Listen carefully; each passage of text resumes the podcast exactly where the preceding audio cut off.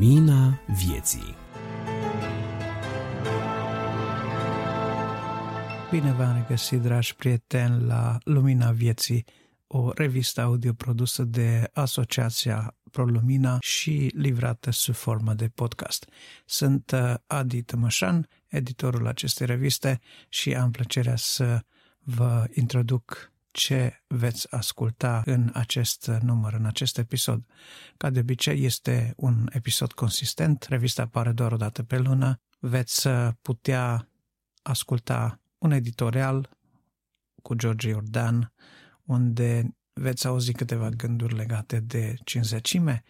Pe același subiect va vorbi la Vestea Bună și subsemnatul. Îl avem pe păstorul uh, Daniel Cocar la rubrica Lapte și bucate tari. Bogdan Suciu va fi cu recenzia de carte și cu Apologeticos. Cristi Simion cu rubrica Profunzimi, în care va compila câteva poezii și mesaje adunate sub această rubrică.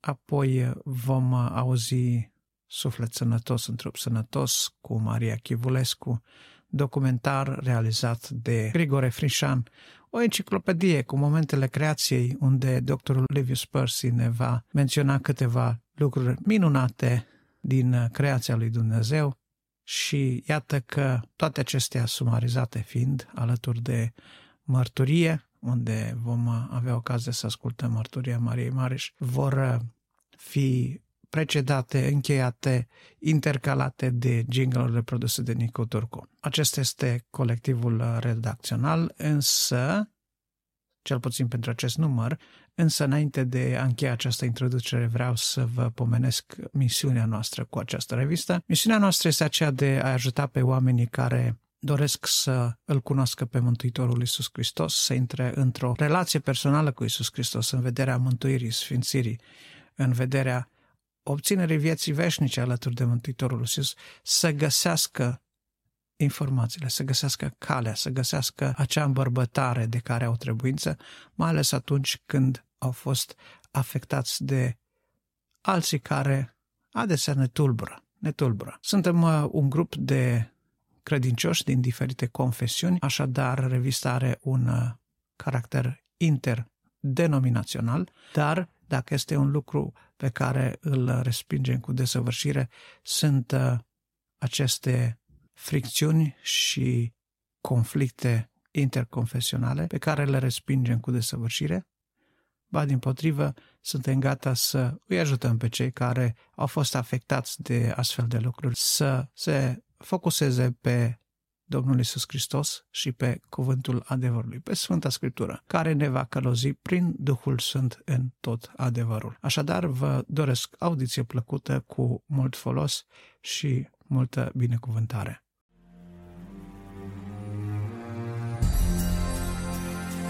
Editorial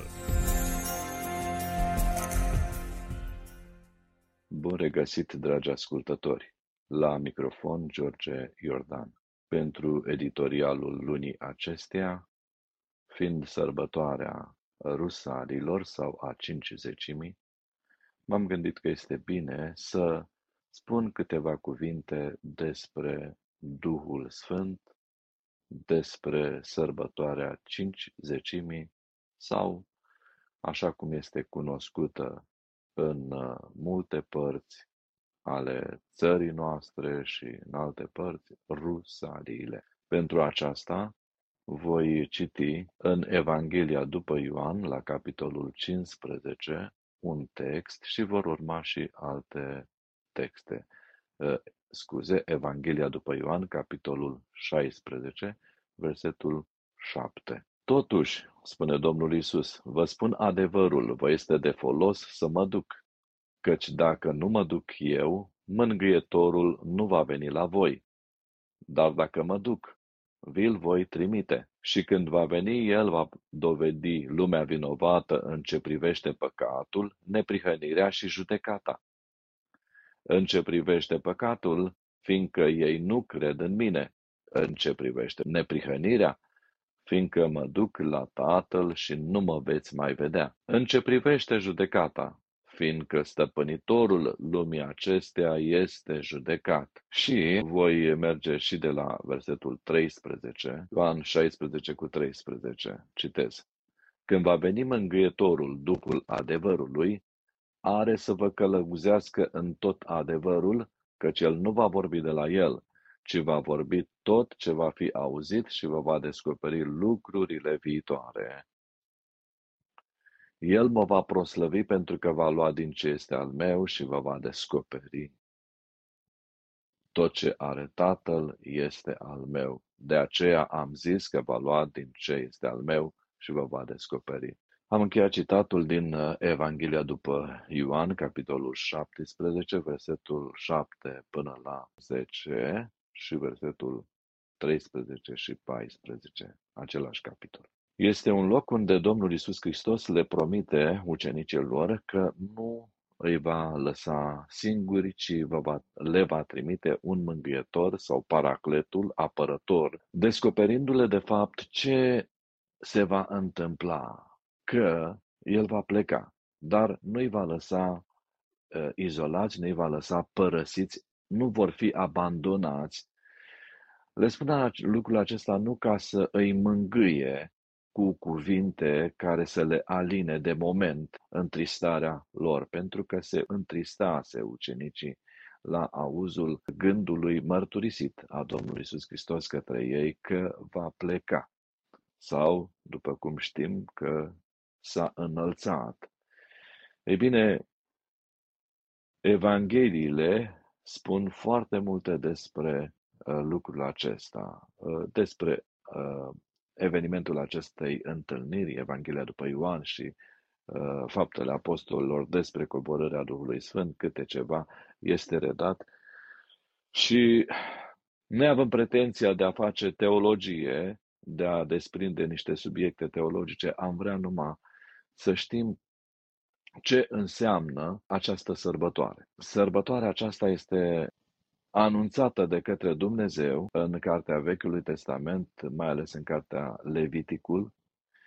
Ea este numărată sau cunoscută sub denumirea de sărbătoarea uh, roadelor, uh, sărbătoarea uh, săptămânilor, sărbătoarea cinci zecimii, pentru că la sărbătoarea aceasta se număra, de ce era sărbătoarea săptămânilor, că se numărau șapte săptămâni uh, de la, uh, știm noi, Paște, când uh, evreii au plecat din Egipt, Dumnezeu a spus lui Moise să transmită poporului său lucrul acesta, ca fiecare atunci când, înainte de decizia lui Faraon ca să plece, să-i lase să plece în Egipt, a fost această ultimă, ultimă plagă, ca să zicem așa, sau ultima încercare a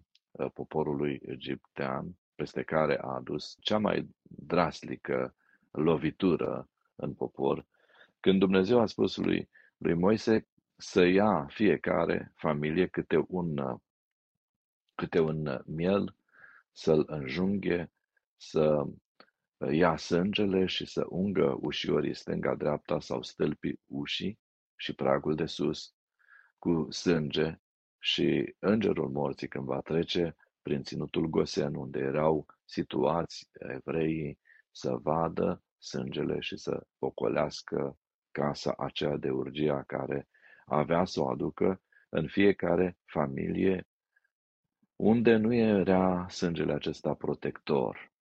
Și în fiecare familie a egiptenilor a existat uh, câte o jale, să spunem așa, pentru că îngerul morții a făcut lucrul acesta pentru toți cei care erau în afara cuvântului lui Dumnezeu sau în afara protecției lui Dumnezeu prin sânge. Aceasta însemna prima oară când evreii au sărbătorit sărbătoarea Paștelui. De la această sărbătoare, de la acest eveniment și până a 50-a zi, uh, ei trebuia să numere, deci șapte săptămâni și uh, a doua zi de sabat, adică ziua întâi a săptămânii, cum ar fi duminica, era sărbătoarea aceasta a cinzecimii, când după recoltă ei trebuiau să aducă cele din tâi roade la templu, cele din tâi roade înaintea lui Dumnezeu. Și nu vom intra în toate detaliile, dar aceasta avea să fie o sărbătoare ținută până, iată, uh, în perioada aceasta când uh, Dumnezeu le promite prin Domnul Isus Hristos că le va trimite mângâietorul, paracletul, a treia parte a Dumnezeirii în, uh, în, în, viața, în viața lor ca să nu îi lase singuri să fie mângâietorul. Acum, voi citi un alt text din Scriptură, și anume evenimentul acesta când s-a întâmplat uh, coborârea Duhului Sfânt, ca fiind împlinită promisiunea Domnului Isus Hristos, ca de altfel și din multe alte locuri în Vechiul Testament, nu avem timp să citim locurile toate, dar așa câteva gânduri orientative. Iată, în Faptele Apostolilor, capitolul 2, de la versetul 1. În ziua cincizecimii erau toți împreună în același loc. Deodată a venit din cer un sunet ca vâjitul unui vânt puternic și a umplut toată casa unde ședeau ei.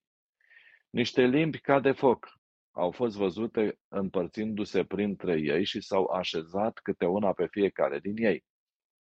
Și toți s-au umplut de Duh Sfânt și au început să vorbească în alte limbi după cum le da Duhul să vorbească. Și se aflau atunci în Salim, în Iudeie, oameni cu cernici din toate neamurile care sunt sub cer. Când s-a auzit sunetul acela, mulțimea s-a adunat și a rămas încremenită, pentru că fiecare îi auzea vorbind în limba lui. Toți se mirau, se minunau și ziceau unii către alții, toți aceștia care vorbesc, nu sunt galileani? Cum, deci, îi auzim vorbind fiecăruia dintre noi în limba noastră, în care ne-am născut?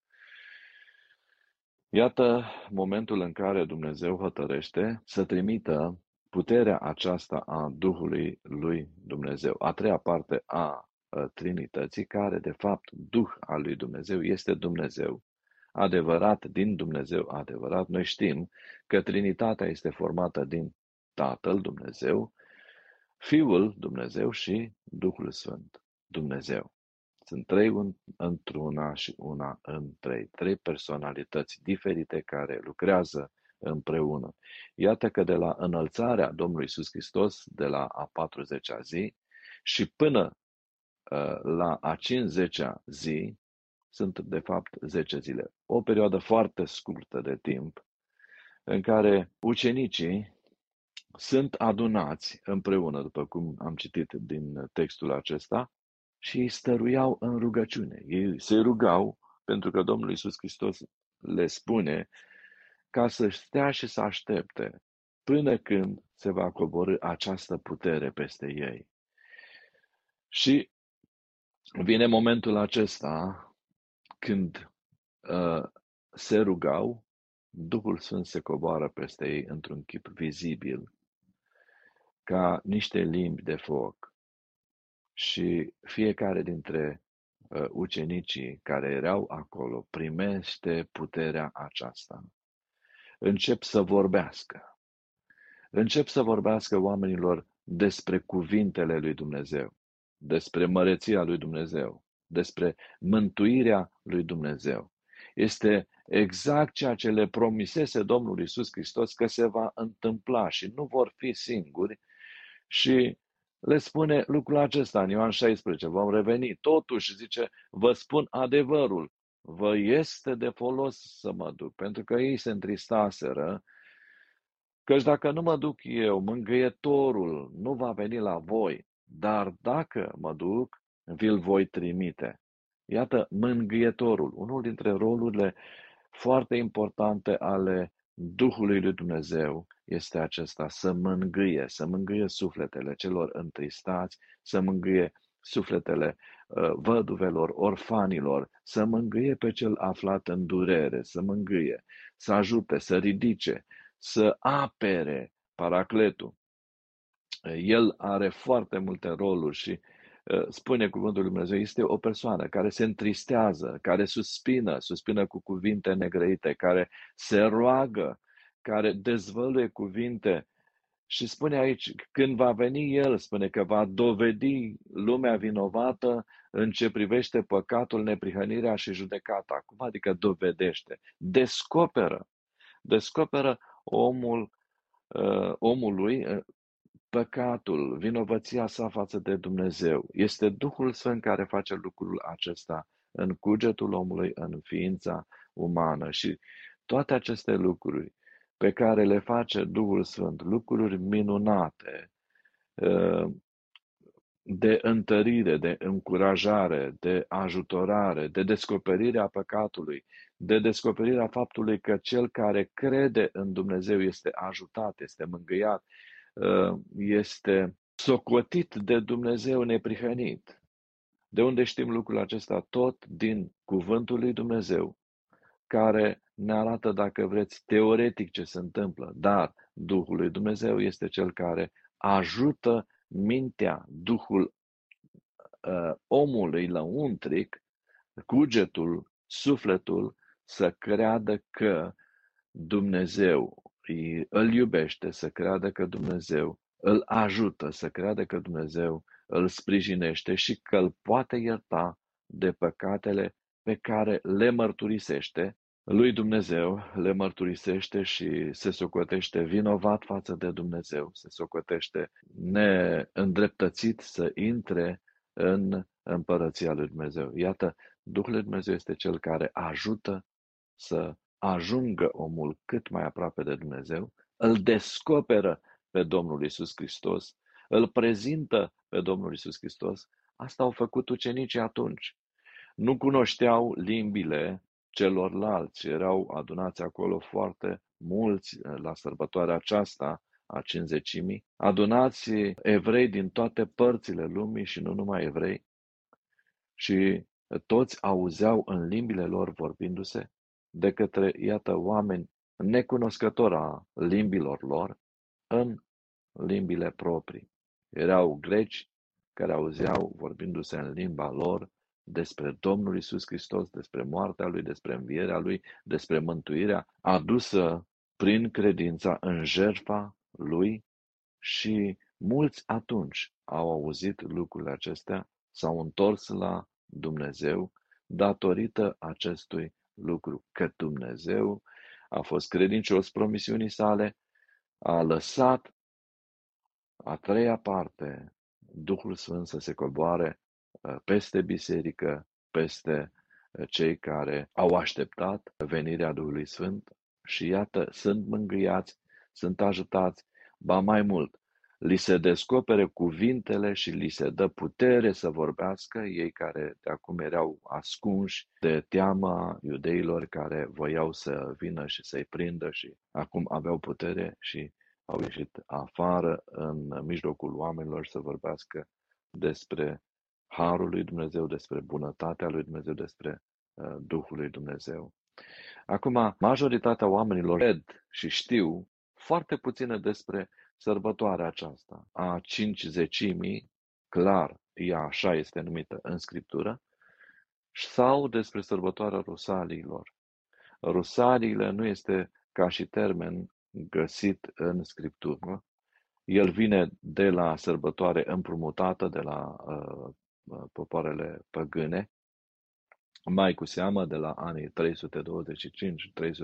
după Constantin cel Mare, când s-a produs încreștinarea forțată a celor din imperiul acesta. Au împrumutat, sigur, cei care au devenit creștini cu forța, templele păgâne s-au transformat în biserici și toate, toate lucrurile de atunci au început să capete o altă uh, nuanță, Isis a devenit uh, mama Domnului Isus Hristos, uh, statuiele care erau acolo au căpătat denumiri ale apostolilor și uh, iată și sărbătoarea aceasta, care era o sărbătoare a trandafirilor, a coincis, au adus-o la sărbătoarea cinci zecimi. Nu intrăm în detalii, dar lucrul acesta am vrut să-l spun pentru a fi cunoscut uh, lucrul acesta despre, despre ce înseamnă cinci zecime sau sărbătoarea aceasta a cinci zecimi. Nu știu cât de explicit am putut să fiu, dar aș vrea să mai menționez un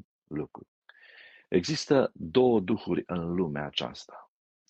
Duhul societății sau dacă vreți Duhul lumii sau dacă vreți Duhul haosului creat de către păcat, de către neascultarea omului față de Dumnezeu, de la căderea lui în păcat prin Adam, s-a ajuns ca omul să își găsească plăcere în, în orice, în hedonism, în uh, lucrurile vremii acestea și în orice vreme a fost plăcerea aceasta. Dar Duhul Lumii este cel care depărtează pe om de Dumnezeu.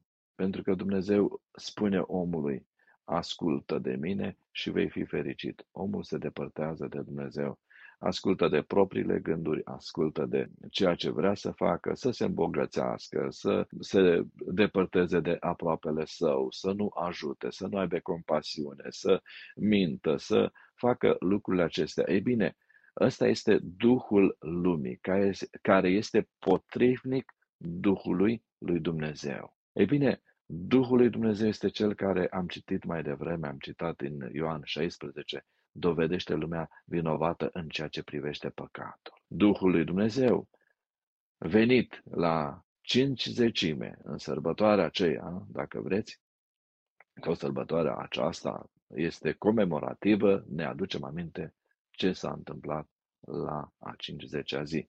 Când ucenicii erau adunați în rugăciune, se rugau, e bine, Duhul acesta face cunoscut lumii despre faptul că este vinovată înaintea lui Dumnezeu. Orice persoană e vinovată înaintea lui Dumnezeu prin păcat, prin nașterea lui în păcat și prin trăirea în păcat. Ce poate să facă?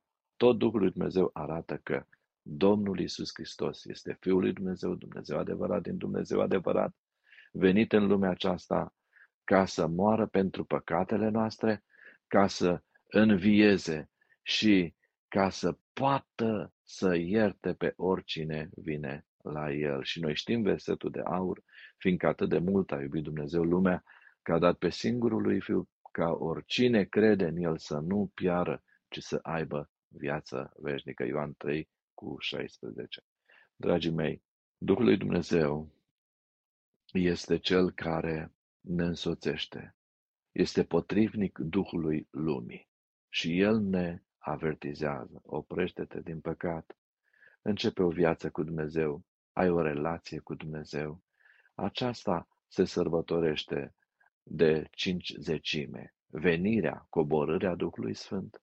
Dar acesta nu părăsește pe cel care adoră pe Domnul Isus Hristos. Duhul lui Dumnezeu este cel care vorbește despre Domnul Isus Hristos, care întărește care mângâie, care ajută și multe alte roluri pe care le are Duhul lui Dumnezeu, despre care nu este mult timp să vorbim în ediția de astăzi. Dar pentru cei care vor să studieze, dragii mei, citiți Scriptura și nu numai că veți vedea rolurile Duhului Sfânt, ci veți primi și dumneavoastră puterea aceasta veți fi pecetluiți cu puterea Duhului Sfânt, veți fi umpluți de Duhul Sfânt pe măsură ce vă descărcați, vă goliți de Duhul acesta al lumii, de dorința de a merge către păcat, pe măsură ce vă veți goli de dumneavoastră, de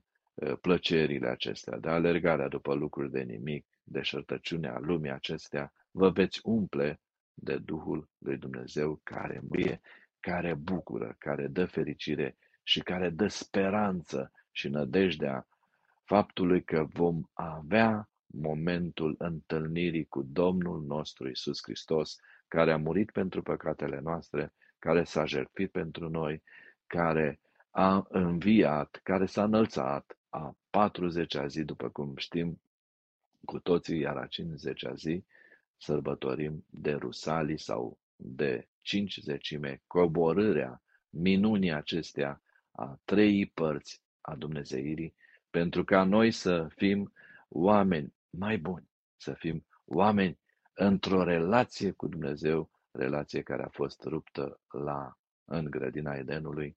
Duhul lui Dumnezeu este cel care mijlocește, care ajută și care ne iubește, care ne mântuie, care ne apără înaintea Duhului potrivnic sieși. Dumnezeu să vă binecuvânteze, să vă întărească și să vă ajute să fiți luminați de puterea Duhului Sfânt, mângâiați de puterea Duhului Sfânt, apărați și în comuniune cu El. Spuneam că El se roagă împreună și suspină cu suspine negrăite, suferă atunci când noi ne depărtăm de Dumnezeu, să facem bucuria lui Dumnezeu, iubind Duhul Său și Dumnezeu să vă binecuvânteze. Amin.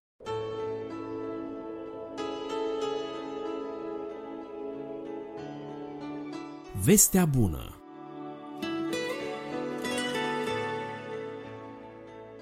Bine v-am găsit, dragi prieteni, Adi Tămășan la microfon, de data aceasta cu o altă veste bună, pentru că Dumnezeu se bucură să ne trimită vești bune în fiecare zi.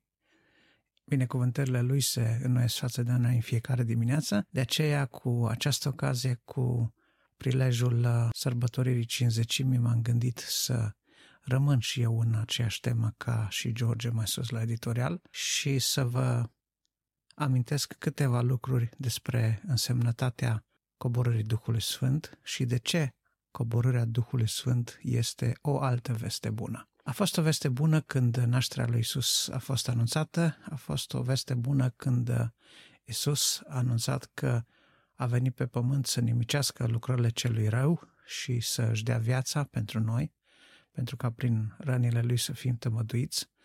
A fost o veste bună, vestea învierii, a fost o veste bună, vestea înălțării și toate acestea trebuiau date mai departe, trebuiau împărtășite. Pentru puterea împărtășirii era nevoie de puterea mărturiei. Trebuia să ai putere să rămâi martor, pentru că să nu uităm, printre alte lucruri la care Domnul Isus i-a chemat pe ucenici și ne-a chemat și pe noi în mod implicit, este mărturia. Dumnezeu ne cheamă să fim mărturii vii pentru cei din jurul nostru, să fim oameni care îl mărturisesc pe Dumnezeu, îl mărturisesc pe Hristos, care subliniază că Dumnezeu l-a făcut Domn și Dumnezeu pe acest Isus înviat din morți, cum zicea Petru în ziua 50 N-am să reiau uh, istoria faptelor petrecute la cinzecime, știm cu toții evenimentele întâmplate, știu, știm cum s-a coborât Duhul Sfânt, știm semnele care au apărut în clipa când Duhul Sfânt uh, s-a coborât, știm ce s-a întâmplat acolo, cunoaștem istoria pentru că am citit cu siguranță fiecare din noi fapte 2, dacă nu cu alte ocazii, cel puțin în zilele de Rusalii, în, zi, în zilele de cinzecime, am citit acest text sau ni s-a citit de la anvoanele bisericilor. Ce se întâmplă? Acolo, dacă ne uităm în predica pe care Petru o ține cu curaj de data aceasta, nu mai este Petru cel care se sfiește de o slujnică, nu mai este Petru cel care se leapădă repede în ciuda angajamentelor făcute, nu mai este Petru care își ține ochii în jos la întâlnirea cu Isus după înviere, nu mai este Petru care se necăjește că Isus îl întreabă, mă iubești? Este un Petru plin de putere. Pentru că dincolo de semnul acesta al vorbirii în limbi pe care l-am văzut întâmplându-se la cinzecime, când fiecare apostol și fiecare dintre cei prezenți în camera de sus au început să vorbească în felurite limbi, spune Scriptura că ceea ce spuneau ei, conținutul mesajelor pe care acești oameni le aveau în felurite limbi, erau nimic altceva, dar lucrurile minunate ale lui Dumnezeu. Sau dacă vreți, lucrurile tainice, lucruri pe care oamenii nu le-au mai auzit, pe care oamenii nu le-au cunoscut, care erau atât de evidente, dar care le-au scăpat din vedere. Asta spunea Duhul Sfânt în ziua 50 Ama Petru s-a ridicat în numele tuturor și a început probabil să predice în aramaică, pentru că era limba pe care o înțelegeau cei mai mulți în uh, vremea aceea, deși în uh, Ierusalim, în acele zile, pentru că erau încă zile de sărbătoare, erau foarte mulți oameni adunați din toate părțile Imperiului Roman, din toate depărtările, dacă vreți, oameni care erau din familii de evrei, dar care nu locuiau în țara lui Israel și veneau în pelerinaj la sărbători, la Paște, la Cinzecime, la sărbătoarea corturilor, veneau la Ierusalim să se închine. De aceea, mulțimea de oameni de felurite limbi, de felurite națiuni era acolo. Erau și prozeliți, adică dintre cei care nu erau iudei din naștere, dar care simpatizau cu credința mozaică. Așadar, acestor oameni Petru le vorbește și le reamintește un număr de lucruri din Scriptură. În primul și în primul rând, identifică fenomenul care se întâmplă acolo. Ceea ce vedeți aici este făgăduința lui Dumnezeu și este făgăduința lui Isus Hristos. Ați găsit scris în el, în zilele din urmă, voi turna din Duhul meu peste orice făptură, pentru că acest Duh al meu va veni, fii voștri vor avea, vor proroci, fiicele voastre vor avea vedenii și așa mai departe. Găsim acolo menționată această scriptură din cartea lui El. Pe urmă, menționează Petru că Domnul Isus le-a spus că vor primi această putere când uh, vor rămâne în cetate. Și iată că au primit-o, așa că Domnul Isus le-a spus, dacă ținem bine minte, și este menționat, cred că și în fapte 1, dacă nu mă înșel, că Domnul le-a spus să rămână în Ierusalim, pentru că vor primi o putere de sus, da? vor fi îmbrăcați cu putere. Pentru ce? Pentru a fi marători. Voi sunteți cei care mărturisiți, sunteți cei care dovediți că puterea lui Isus Hristos de spălarea păcatelor este ceva real. Oameni cu vieți transformate, oameni care au renunțat la păcate murdare, oameni care și-au transformat viața, oameni care îl urmează pe Hristos zi de zi, în atitudine, în vorbire, în gândire, în principii, în dragoste, în toate aceste aspecte. Practic, ceea ce spune Isus, mă aștept ca voi toți să fiți sute și mii și milioane de Isuși care să vă răspândiți pe globul acesta și să arătați slava mea, să arătați felul meu de a fi, să arătați Dumnezeirea, să arătați sfințirea. Domnul Iisus a făcut toate lucrurile acestea prin lucrarea mântuirii, prin uh, jerfa sa, spălarea a făcut-o prin jerfa sa, spălarea păcatelor, ne-a noit prin Duhul Sfânt și botezându-ne în Duhul Sfânt de data aceasta, ne întărește în zi de zi, ne întărește zi de zi să fim martori ai lui Hristos. Dacă mărturia ta este slabă, dacă nimeni nu îl vede în tine pe Isus, cum spune versul cântării, atunci, fratele meu, s-ar prea putea ca Duhul Sfânt să fi fost de multă vreme întristat și să se fi dus de la tine. Este vremea când trebuie să te întorci la Dumnezeu, este vremea când trebuie să îți mărturisești nepăsarea și să-L rogi pe Duhul Sfânt să se întoarcă la tine. David, după ce păcătuise, a știut să facă lucrul acesta și spunea, zidește în mine o inimă curată, Dumnezeule, și pune în mine Duhul Tău cel Sfânt. Nu mă lepăda de la fața Ta. Iată ce știa David să se roage în Psalmul 51. O astfel de rugăciune avem trebuință și noi dacă ne-am pierdut puterea mărturiei. De ce este importantă mărturia și dacă vreți mărturia noastră către ce converge, către ce țintește? Petru, din predica lui, face lucrul ăsta foarte clar. Le pomenește de o scriptură de cel care s-a înălțat la cer că le va trimite o făgăduință. El face clar asocierea între cel care s-a înălțat la cer ca fiind Isus din Nazaret de care evrei erau vinovați că l-au dat în mâinile celor nelegiuiți, l-au trimis la moarte, face clar că despre el este vorba și nu despre David care profețea scriptura respectivă, care era autorul, dacă vreți, profeției din scriptură care vorbea despre faptul că, iată, Domnul a vorbit Domnului meu, șez la dreapta mea și Petru clarifică acolo că în acea scriptură nu se face referire la David, pentru că David și trupul lui a fost uh, îngropat și mormântul lui se afla acolo, printre ei, cel la care se făcea referire în profeția pomenită de Petru în predica sa era nimeni altul decât Isus Hristos, care s-a înălțat la cer și care ne-a trimis făgăduința. Ce vedeți și auziți, iată cele două dimensiuni ale mărturiei. Mărturia trebuie să fie ceva audibil, să fie ceva vizibil și trebuie să fie ceva care să fie observabil. Pentru că dacă ne vom uita în a doua parte sau dacă vreți în ultima parte a capitolului 2 din fapte, ne spune Scriptura clar că tot norodul îi vorbea de bine în gura mare.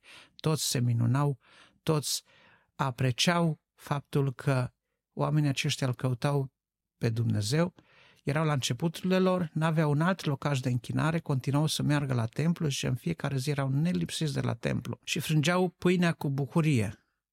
Pe lângă mersul la templu aveau întâlnirile lor private în care cel mai probabil frângerea pâinii despre care se pomenește era nimic altceva decât comuniunea sau cina Domnului. Dar vedeți, era sfințirea, era bucuria, era dorința acerbă de a fi martor al lui Hristos într-o lume plină de nelegire. Și aveau dezamăgirile lor când mergeau la templu și ei vedeau nedreptățile de la templu ca toți ceilalți, ca esenienii care refuzau să meargă la templu, spunând că au transformat templul lui Dumnezeu într-o peșteră de tâlhar, cum avea să spună și Mântuitorul la un, la un moment dat. Vedeau toate aceste lucruri, vedeau cerșetorii de la poarta frumoasă. Erau rușinea societății, a comunității. Dacă acei oameni care mergeau la templu la închinare uh, și îl iubeau pe Dumnezeu și pe oameni, ar fi trecut pe acolo, n-ar fi trebuit să îngăduie ca cineva să ajungă să își cerșească pâinea.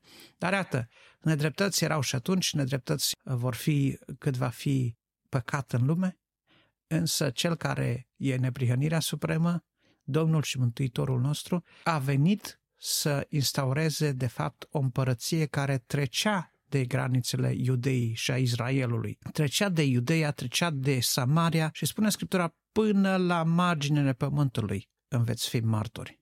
Avea să cuprindă tot pământul, avea să fie, dacă vreți, un proiect universal, un proiect atot cuprinzător, pentru că Domnul Dumnezeul nostru atât de mult a iubit lumea, pentru ca oricine crede în El da? să nu piară, ci să aibă viață veșnică.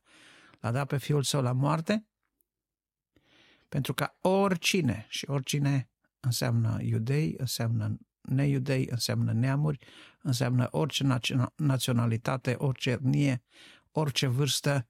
Iată, asta este iubirea lui Dumnezeu. Să ne întoarcem, de fapt, la ce s-a întâmplat la cinzecime. Petru le-a spus clar ce au făcut, că se fac vinovați de faptul că l-au uh, răstignit pe Domnul Slavei, de faptul că l-au trimis la moarte, se fac vinovați de faptul că s-au împotrivit lui Dumnezeu și acum este vremea când își pot schimba această situație și zice, acum pocăiți-vă și fiecare din voi să fie botezat în numele Tatălui și al Fiului și al Duhului Sfânt și pe urmă veți primi darul Duhului Sfânt. Iată, îi îndemna să se pocăiască, îi îndemna să se boteze în apă, îi îndemna să vină pe calea sfințirii, pe calea mărturiei, pe calea lui Dumnezeu, pe calea lui Isus Hristos.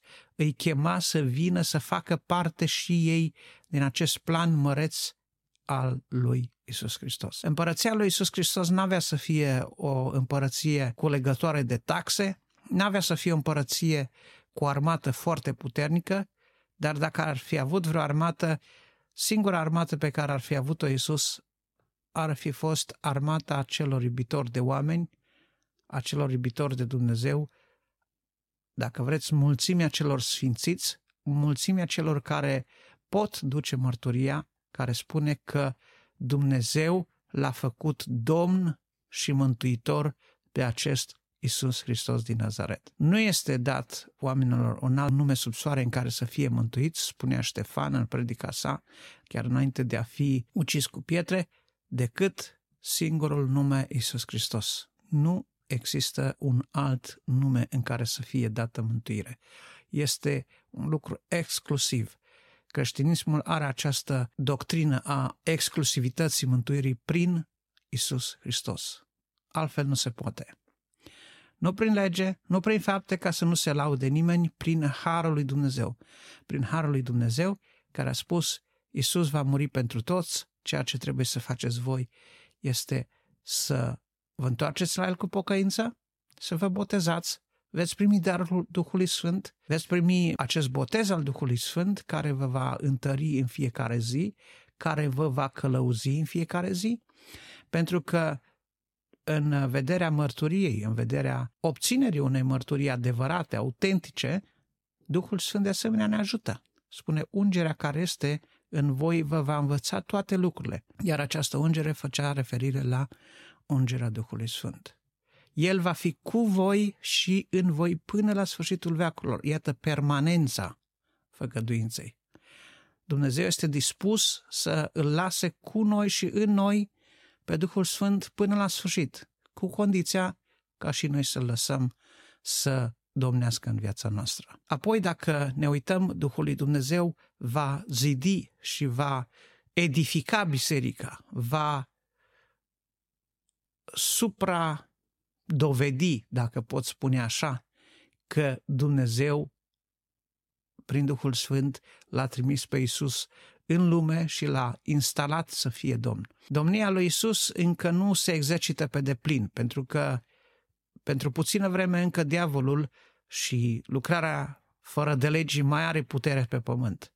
Dar va veni o zi când uh, diavolul, șarpele cel vechi, înșelătorul, mincinosul, mamona, Belial, spuneți cum vreți, va fi legat cu lanțuri grele și aruncat în iazul cu foc. Iar uh, despre Domnul Isus, la modul metaforic, se spune că îi va zdrobi pe vrăjmașii lui cu un toiac de fier.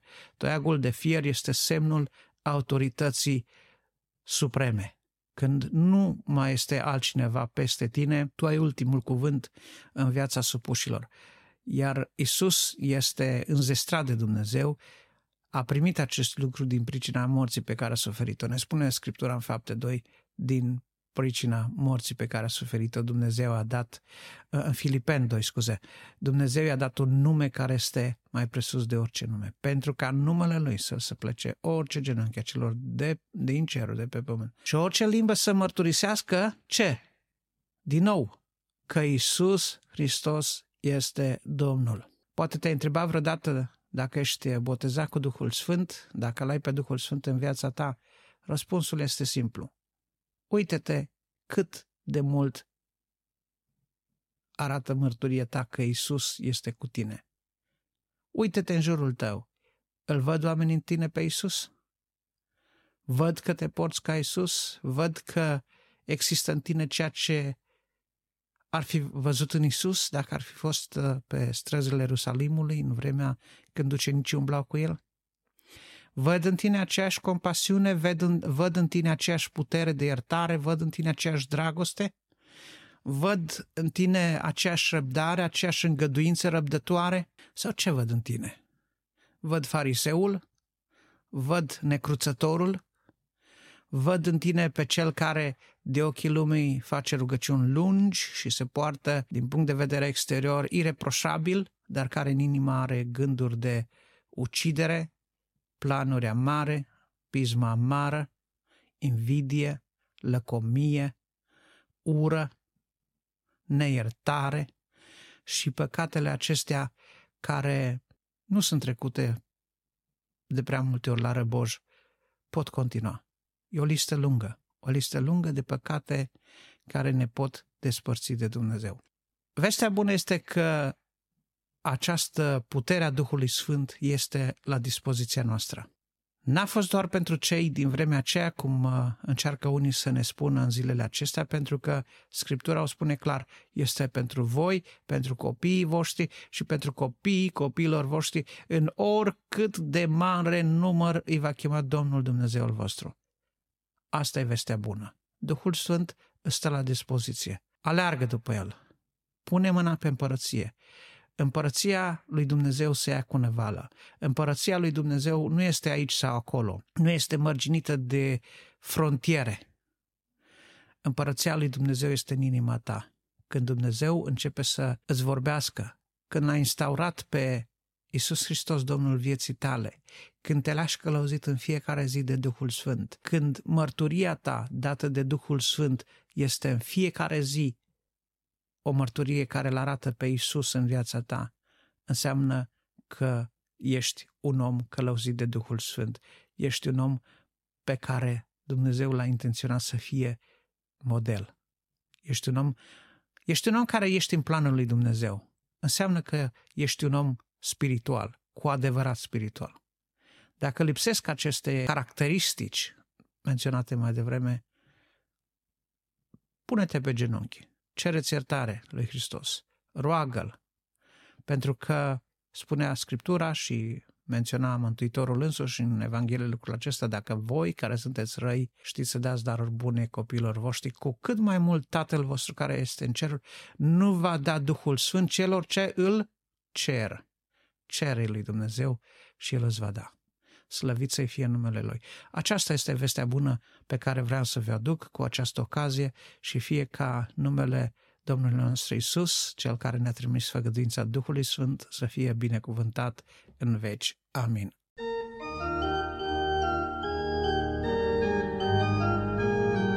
Apologeticos Bun găsit, dragi ascultători! Eu sunt Bogdan Siuciu și în cele ce urmează, cu ajutorul lui Dumnezeu, sunt bucuros să vă fiu gazdă la un nou episod al rubricii Apologeticos. Pentru astăzi vă propun un subiect actual, anume vă propun o discuție despre ereziile contemporane, învățături greșite care se abat de la cuvântul Domnului Isus Hristos, de la învățăturile Scripturii și de la valorile pe care biserica ni le propune să le trăim în viața noastră de zi cu zi. O astfel de erezie contemporană este curentul New Age, despre care vă propun să amintim câteva, câteva aspecte. Voi structura intervenția mea de astăzi pe două direcții.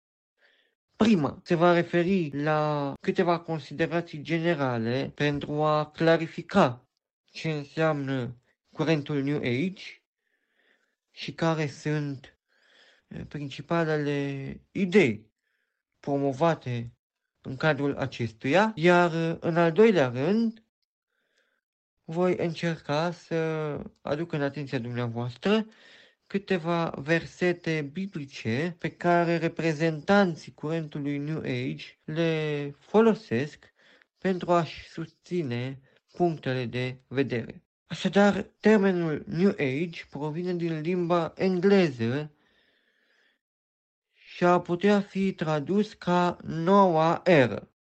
Practic, este vorba despre un curent de gândire care s-a dezvoltat puternic în secolul al XX-lea și care continuă să aibă influențe semnificativă și în zilele noastre. Originile acestui curent pot fi plasate în țări cu tradiție orientală, cum este India, dar ele merg mult mai departe, până în perioada antică, în spații cum este Babilonul, dar mai mult decât atât, ceea ce a făcut posibilă dezvoltarea acestui curent New Age a fost momentul din grădina Eden când șarpele propune Evei și de Adam posibilitatea de a fi ca Dumnezeu, cunoscând binele și răul. În alt termen, New Age propune exact același lucru, autosuficiența omului, o centrare pe sine și posibilitatea ca omul să facă orice își propune, orice își dorește. Stimulează așadar mândria omului. ceea ce face acest curent New Age este să reunească, să îmbine elemente din diferite tradiții religioase și filozofice, cum este, de exemplu, hinduism, din uh, creștinism, chiar, uh, chiar și din fizică, fizica cuantică, se îmbine, spuneam, toate aceste elemente pentru a duce la ideea că omul este suficient lui însuși, că omul are resursele, potențialul necesar pentru a face orice își dorește și pentru a se autorealiza spiritual. Potrivit gândirii New Age, se pune un accent deosebit pe ideea de univers. Practic, în perspectiva New Age, universul este compus din tot ce există, este o energie care lucrează, care conspiră, așa cum spun uh, promotorii acestui curent, pentru ca lucrurile să se așeze după dorința celor care recurg la această, la această gândire. Practic, un, un concept important atunci când vorbim despre New Age este ideea de atracție, legea atracției, care presupune faptul că noi putem să atragem ceea ce ne dorim, ceea ce gândim. Altfel spus, atunci când avem gânduri pozitive, atragem către noi lucruri pozitive. Pe de altă parte, când avem gânduri negative, atragem pe cale de consecință lucruri negative. Mai aplicat, este suficient să gândești faptul că știu, este sănătos, faptul că îți doresc să, nu știu, să beneficiezi de prosperitate, să ai parte de relații armonioase uh, cu cei din jur, iar acest lucru se va concretiza. Tot universul va conspira pentru ca tu să beneficiezi de aceste lucruri. Pe când, din potrivă, dacă ai probleme, dacă ești bolnav, dacă ai de-a face cu oameni care te chinuie sau îți provoacă suferință, acesta este pentru că tu e atras prin gândurile pe care le ai, prin frustrările, prin nemulțumirile, prin uh, astfel de lucruri. Un alt uh, element specific curentului New Age este ideea de iluminare, ideea de evoluție spirituală, de schimbare a nivelului de conștiință. Practic, este vorba despre faptul că oamenii, din perspectiva New Age, sunt implicați într-o călătorie spirituală și tind către perfecțiune, către iluminare, către unirea cu, cu Universul. Un lucru care se întâmplă, pe de o parte, prin reîncarnări succesive, vedem aici ideea de karma din religiile orientale, budism, hinduism, iar pe de altă parte, prin fapte bune, care contribuie la creșterea nivelului de vibrație, la emanarea unei energii pozitive care va ajuta la eliminarea consecințelor ce decurg din faptele rele pe care noi le-am făcut și la creșterea nivelului spiritual. Acest curent de gândire New Age, cum spuneam, include elemente din toate religiile, deci inclusiv din creștinism.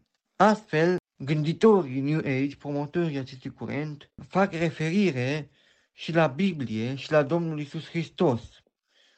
Numai că ei nu se referă la Domnul Hristos așa cum ne este El prezentat de Biblie, așa cum îl cunoaștem noi astăzi. Ei spun că noi toți suntem fii de Dumnezeu, deci nu există o distinție din acest punct de vedere între noi și Domnul Isus Hristos, iar Domnul Hristos este un învățător, este un maestru spiritual.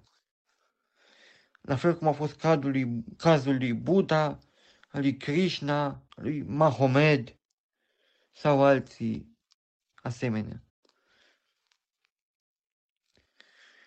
Există mai mult decât atât tot felul de perspective, tot felul de oameni care spun că Domnul Isus Hristos a fost un maestru spiritual care a fost în India pentru a se iniția, o altă idee New Age, cea de inițiere, ția faptul că e nevoie să participi la un proces de inițiere pentru a descoperi învățăturile secrete care să permită evoluția spirituală. Și spuneam, Domnul Iisus Hristos a, a parcurs acest proces și ulterior a fost uh, în măsură să transmită din aceste învățături către umanitate, învățături care nu au ajuns la noi în integralitate, pentru că Biblia, spun uh, promotorii New Age, a fost modificată.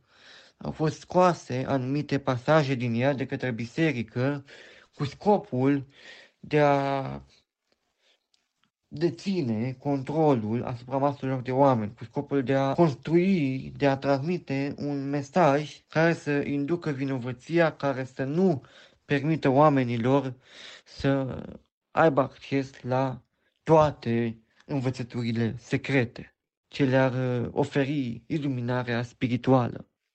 Acum aș deschide o paranteză și aș menționa faptul că în episoadele anterioare ale revistei Lumina Vieții, am mai făcut referire la Biblie și am adus în discuție câteva argumente eh, pentru care Biblia nu a fost modificată, nu a fost niciun fel schimbată și a ajuns la noi cu mesajul integral pe care Domnul Isus Hristos mi-l transmite. Reiau pe scurt eh, o astfel de idee faptul că Biblia a fost uh, răspândită în numeroase exemplare și nu a fost posibilă falsificarea tuturor acelor exemplare, mai ales în perioada în care ea circula sub formă de enciclică, ceea ce înseamnă că mergea uh, din cetate în cetate, către comunitățile creștine primare. Închid paranteza.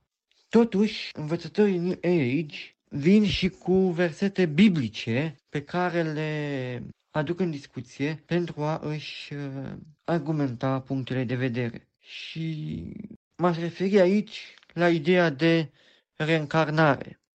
Domnul Iisus Hristos, vorbind despre Ioan Botezătorul, spune că acesta este Ilie care a urmat să, să vină. Am, am parafrazat.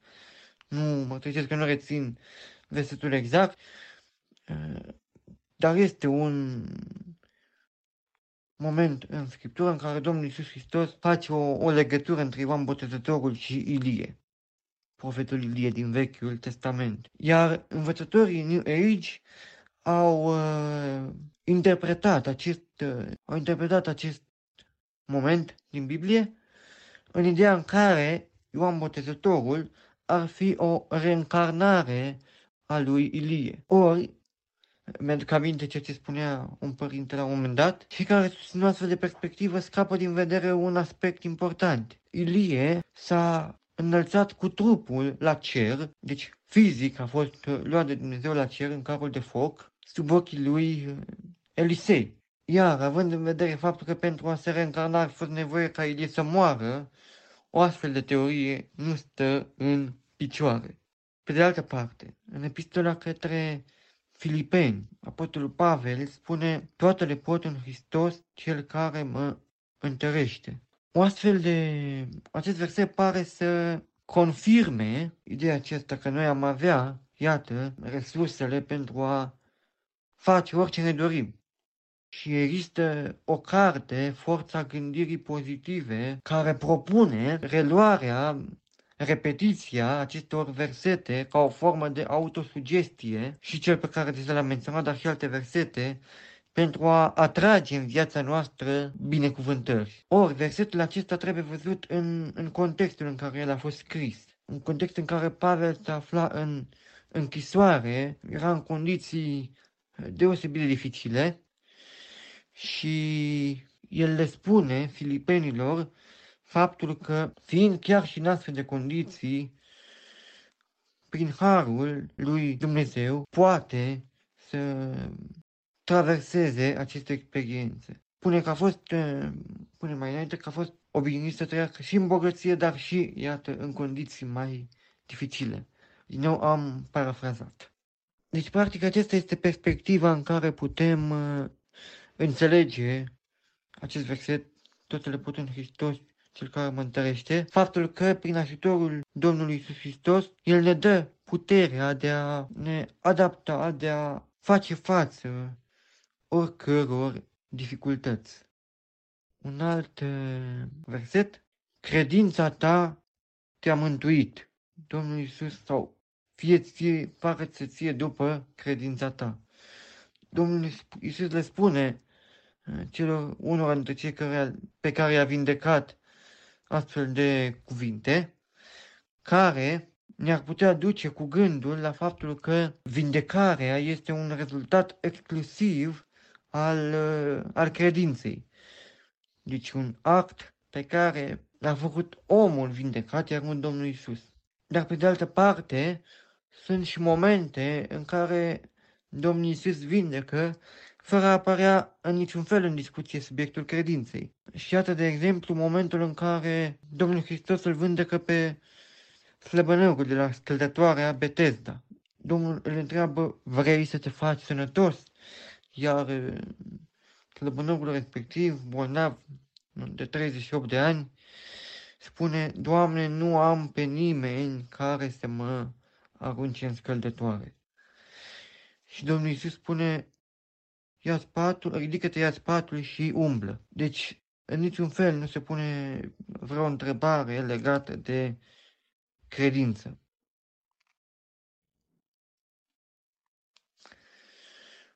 Sau, la fel, vindecarea orbului din naștere. Domnul Iisus nu îl întreabă dacă crede. La fel de adevărat este faptul că, pe de altă parte, sunt și pasaje în care Domnul întreabă pe cei pe care urmează să-i vindece dacă ei cred că poate face acest lucru. Ce am înțeles din, din aceste versete, din aceste momente, este că o importanță aparte oare pe de o parte voia lui Dumnezeu, faptul că Dumnezeu care în paranteză fie spus, știe ce este în inima noastră, are planul lui cu fiecare și își dorește ca oamenii respectivi să fie vindecați, iar pe de altă parte, atitudinea cu care cei care au fost vindecați s-au îndreptat către Dumnezeu, către Domnul Isus Hristos.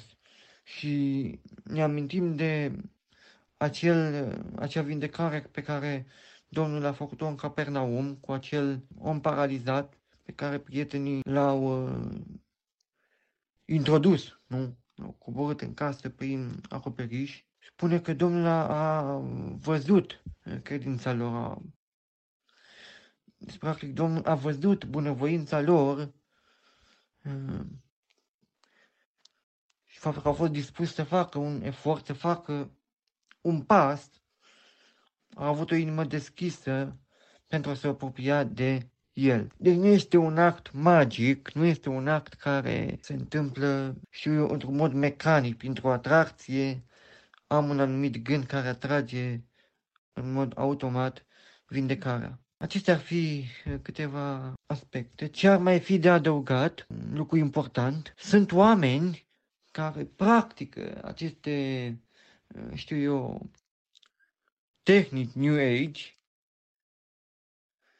și care au prins rezultate. La faptul că aceste tehnici sunt opuse învățăturilor Bibliei, învățăturilor Domnului Isus Hristos, nu înseamnă că ele nu au în spate și forțe pe care, forțe spirituale, doar că este vorba despre forțe demonice. Sunt uh, lucruri care, există lucruri care se întâmplă Și aici îmi vine în minte un, un exemplu. M-a preocupat, am fost la un moment dat printre cei care am crezut am acceptat idei din spatele acesta New Age și am avut ocazia să urmăresc emisiuni legate de aceste subiecte. Printre altele, îmi de una dintre ele cu o doamnă care spunea că organiza cursuri, activități prin care realiza evocări, invocații ale spiritelor celor morți. Deci atunci când participai la respectivele activități, învățai, din ce am înțeles, cum să chemi spiritele, cui, spiritul uh, cuiva dintre cei dragi care a plecat din această lume. O chestiune care, în mod clar, este opusă uh, învățăturilor biblice. Avem și exemplul regelui Saul cu prăjitoarea din Endor, atunci când uh, l-a invocat pe Samuel și realmente a, a avut parte de o, o viziune, doar că era vorba în fapt despre un demon. Deci faptul că acești oameni au rezultate în acțiunile lor este adevărat, doar că ei implică forțe demonice. Și e important să avem în vedere și acest aspect. Și totuși, ce putem face atunci când interacționăm cu astfel de oameni, cu astfel de învățături? Așa cum menționam și mai înainte, am fost preocupat și am, au fost o perioadă în care trăiam raportându-mă la astfel de idei și acum mai am unele întrebări, unele lucruri pe care aș vrea să, să mi le clarific, dar lucrul pe care mă bazez și pe care aș vrea să fiu propun și dumneavoastră este un pasaj biblic în uh, Cartea Proverbe, unde e vorba despre înțelepciune și autorul sacru spune că Dumnezeu dă cu mână largă înțelepciunea tuturor celor care o cer. Lapte și bucate tare Bine vă regăsesc la momentele care contează. Lucruri care nu se pot împrumuta. Pilda celor zece fecioare spuse de Isus în Matei 25 ne vorbește despre lucruri care nu se pot împrumuta. Fecioarele nechipzuite au spus, dați-ne și nouă din uleiul vostru, căci ni se sting candelele. Spre uimirea neplăcută a tuturor, fecioarele înțelepte nu le-au împrumutat cu nimic pe cele nesăbuite. Isus ne spune că există o vreme când nu ne mai putem ajuta unii pe alții oricât de mult am vrea. Acum, suntem specialiști în a ne ajuta unii pe alții când suntem în criză. Suntem specialiști în a lua cu împrumut, a lua credite doar cu buletinul, că e modern, nu? Am împrumutat din lume modă, metode, idei, șabloane, mentalități, tradiții, religii, păcate – am împrumutat de la vecini destule lucruri, de la bănci bani, de la americani muzica, de la austrieci duritatea, nedreptatea și subiectivitatea. Însă Domnul Isus ne spune că lucrurile cu adevărat importante nu, nu, nu se pot împrumuta. Nu se poate împrumuta credința, nu se poate împrumuta caracterul, nu se poate împrumuta dragostea agape, nu se poate împrumuta pocăința și nu se poate împrumuta Duhul Sfânt. Nașterea din nou nu se poate împrumuta. E foarte ciudat că fetele înțelepte nu le-au ajutat pe cele nesăbuite, nu? Dar să băgăm de seamă cine e cel ce spune parabola. E cel ce acum ne este salvator și mântuitor iar atunci va fi judecător. Ne-a dat atât de multe șanse, iar atunci nu va mai exista nicio șansă.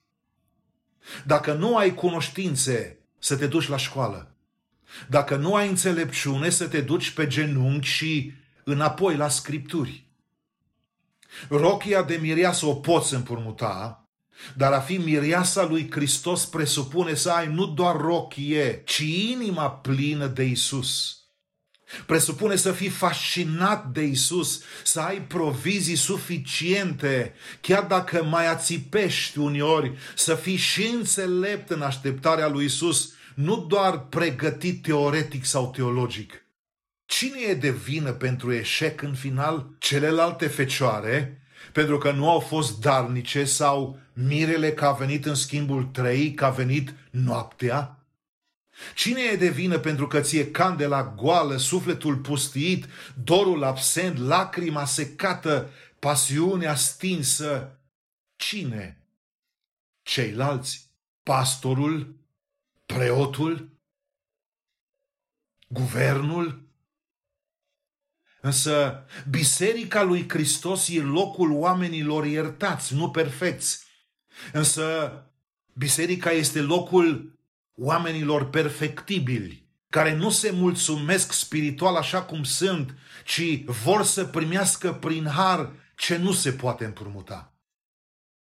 Lucrurile care nu se pot împrumuta se primesc numai și numai prin har, prin pocăință continuă și prin credință autentică și activă. În final, E responsabilitatea ta ca creștin să fii mereu pregătit pentru întâlnirea cu mirele Isus. E responsabilitatea ta să fii pregătit în zilele din urmă pentru venirea surpriză a mirelui Isus. Cu tremure? Sunt tot mai multe și ieri au fost. Și nu putem da vina nici pe ruși și nici pe americani, chiar dacă am vrea. Însă întrebarea cheie nu este dacă tu îl ai pe Duhul Sfânt, ci te are Duhul Sfânt pe tine? Deci, tu ai ce nu se poate împrumuta? Și știi ce nu se poate împrumuta? Harul. El se poate primi doar prin pocăință și prin credință. Slavă lui Dumnezeu. Amin. Profunzimi.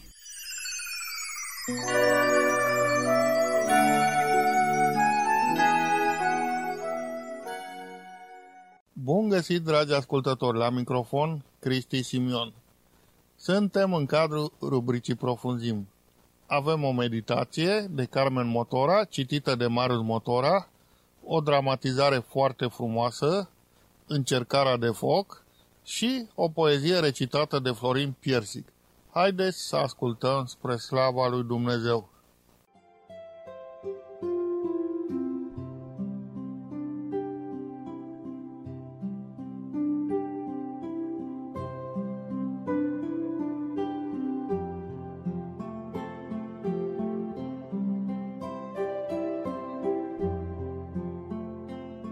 Povestea vasului de lut Isaia, capitolul 64, versetul 8 Dar, Doamne, Tu ești Tatăl nostru, noi suntem lutul și Tu, olarul care ne-a întocmit. Suntem cu toții lucrarea mâinilor Tale.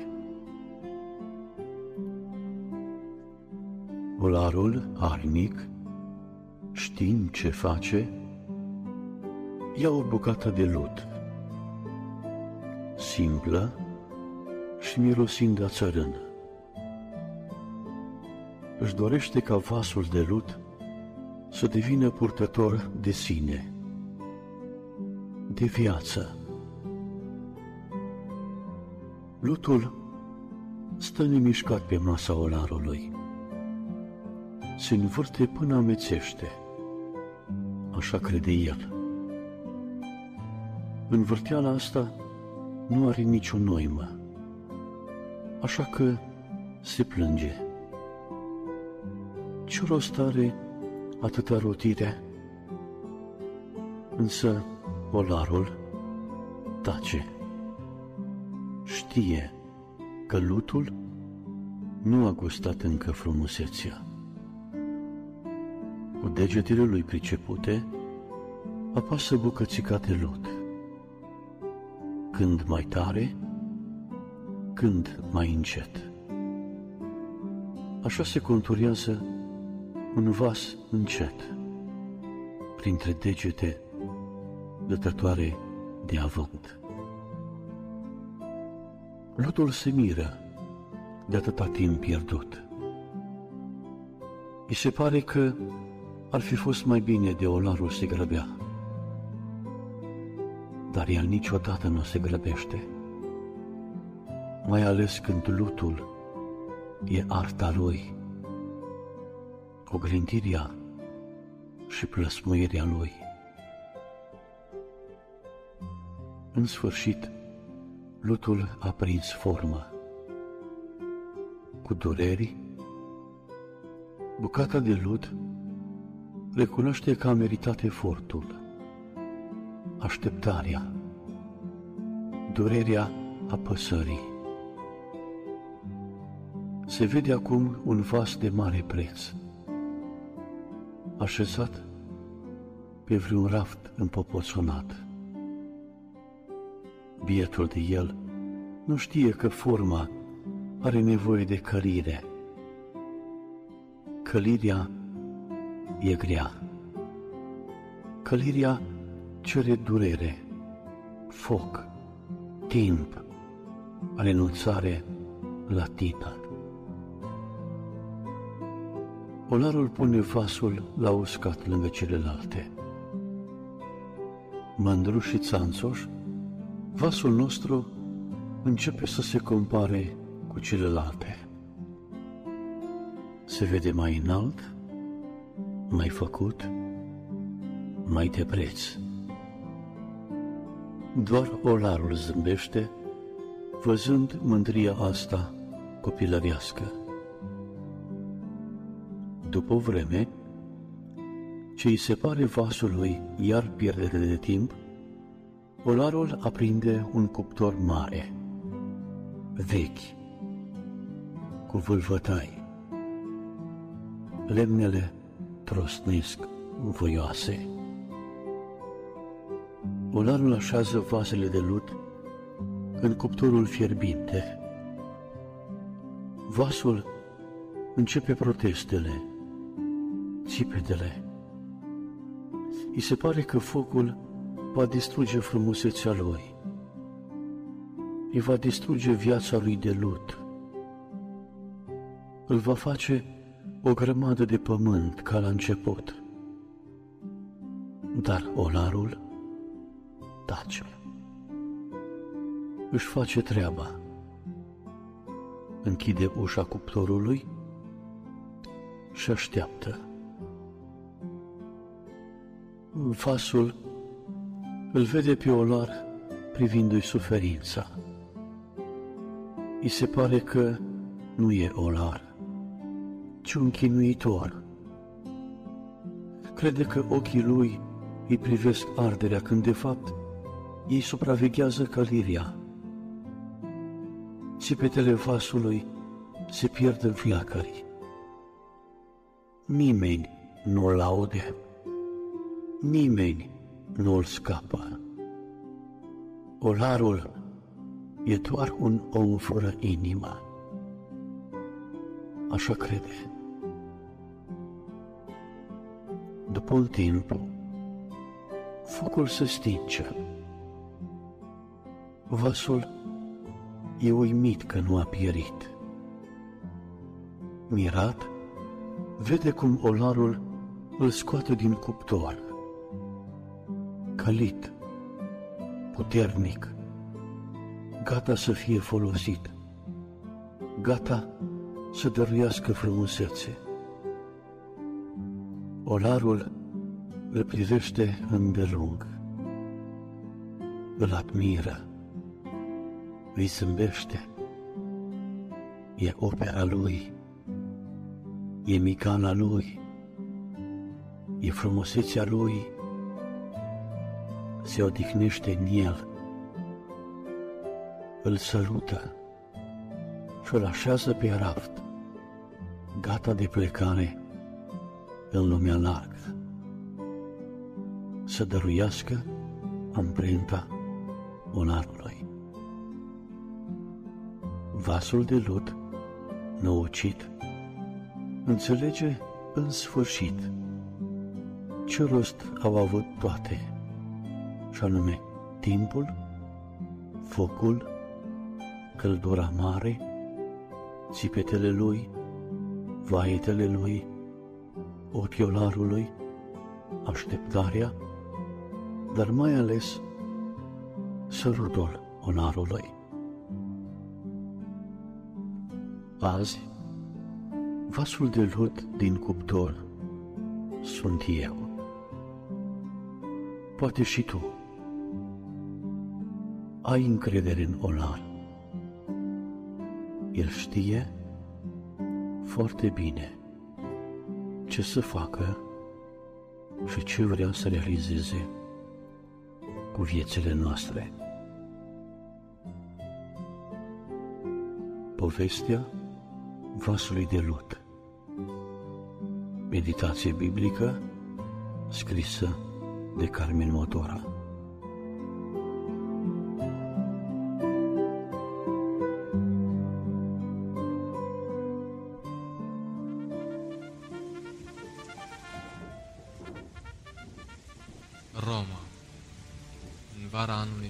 64 după Hristos.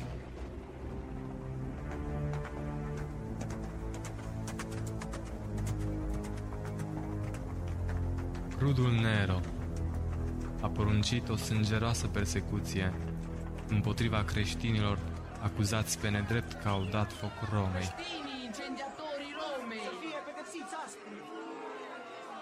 În vreme ce mergeau la moarte, creștinii erau bagiocoriți. Erau răstigniți pe cruce și hărăziți fiarelor din arenă. Iar când se lăsa amurgul, erau arși de vii, în chip de torțe, pentru a lumina noaptea. Mii de bărbați, femei și copii au ars atunci în încercarea de foc, dovedind că sângele martirilor e sămânța creștinismului pentru eternitate.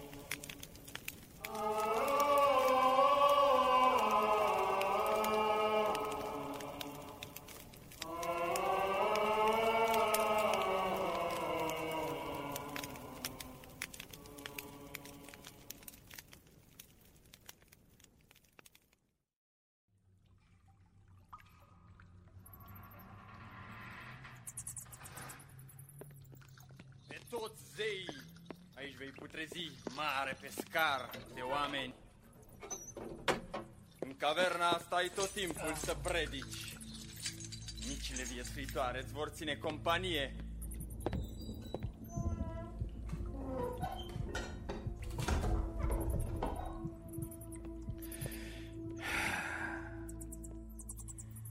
Sosita vreme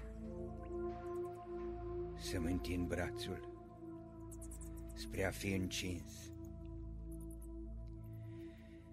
Acum se împlinesc cuvintele învățătorului când îmi vorbea într-un amurg lângă Tiberiada.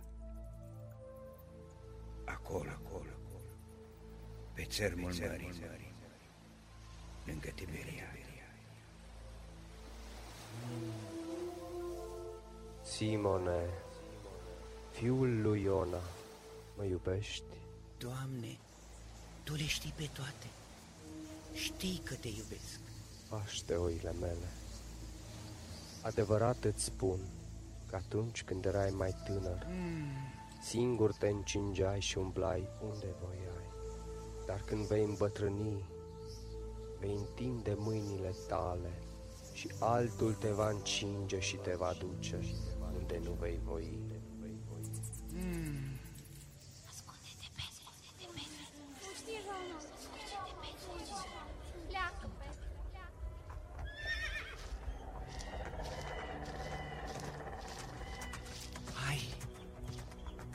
băiete, în curând se va crepa de ziua și peste tot mișună gărzile imperiale. Oh, Isuse, ajută-ne! Atâția oropsiți au nevoie să audă mesajul tău. Nu, nu se poate sfârși acum totul. Trebuie să-mi scap viața. Haide, Nazarius, haide, la drum.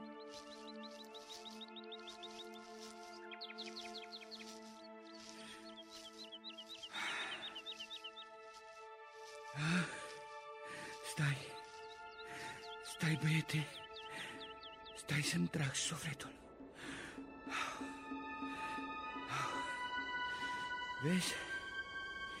Vezi lumina aceea care se apropie? Nu văd nimic. Cum nu? Uite, vine spre noi un om în lumina soarelui. Rabi, ce ai? Ți-e bine?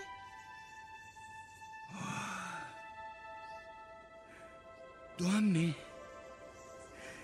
Doamne! Unde mergi, Doamne? Dacă tu părăsești poporul meu, mă duc la Roma să mă las răstignit pentru a doua oară. Dacă voiește cineva să vină după mine, să se lepede de sine, să-și ia crucea și să-mi urmeze visele. Trezește-te, pescarule! Intră proconsulul Mencius! Mm. Demicer, lasă-ne o clipă, singuri.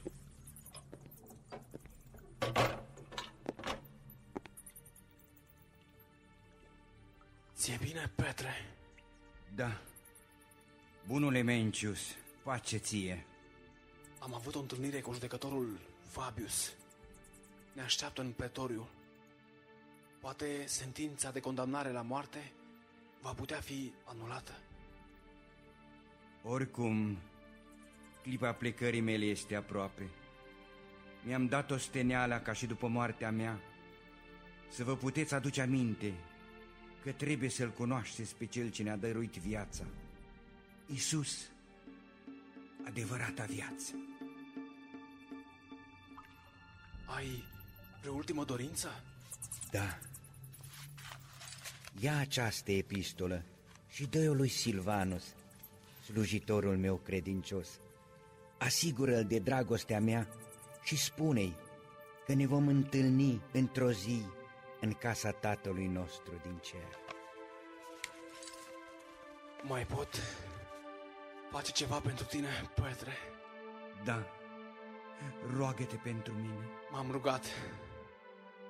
Dar ți-a fost oare de vreun folos? Iată-te aici în temniță.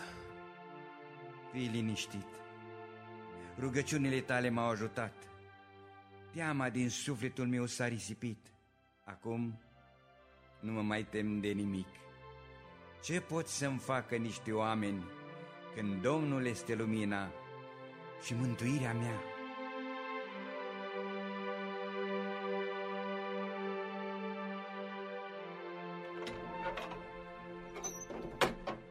E timpul să mergem. Proconsul Mencius. Suntem așteptați în pretoriu. Creștinii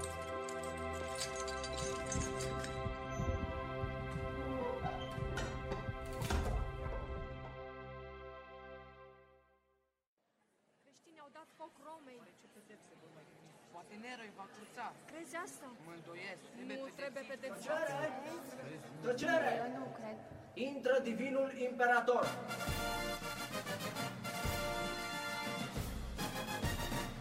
O, Roma, cuib al părinților mei.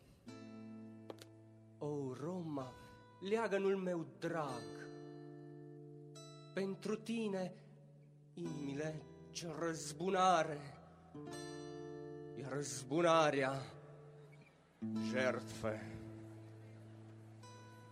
Prealesule Fabius, l-ați executat pe filozoful Pavel din Tars?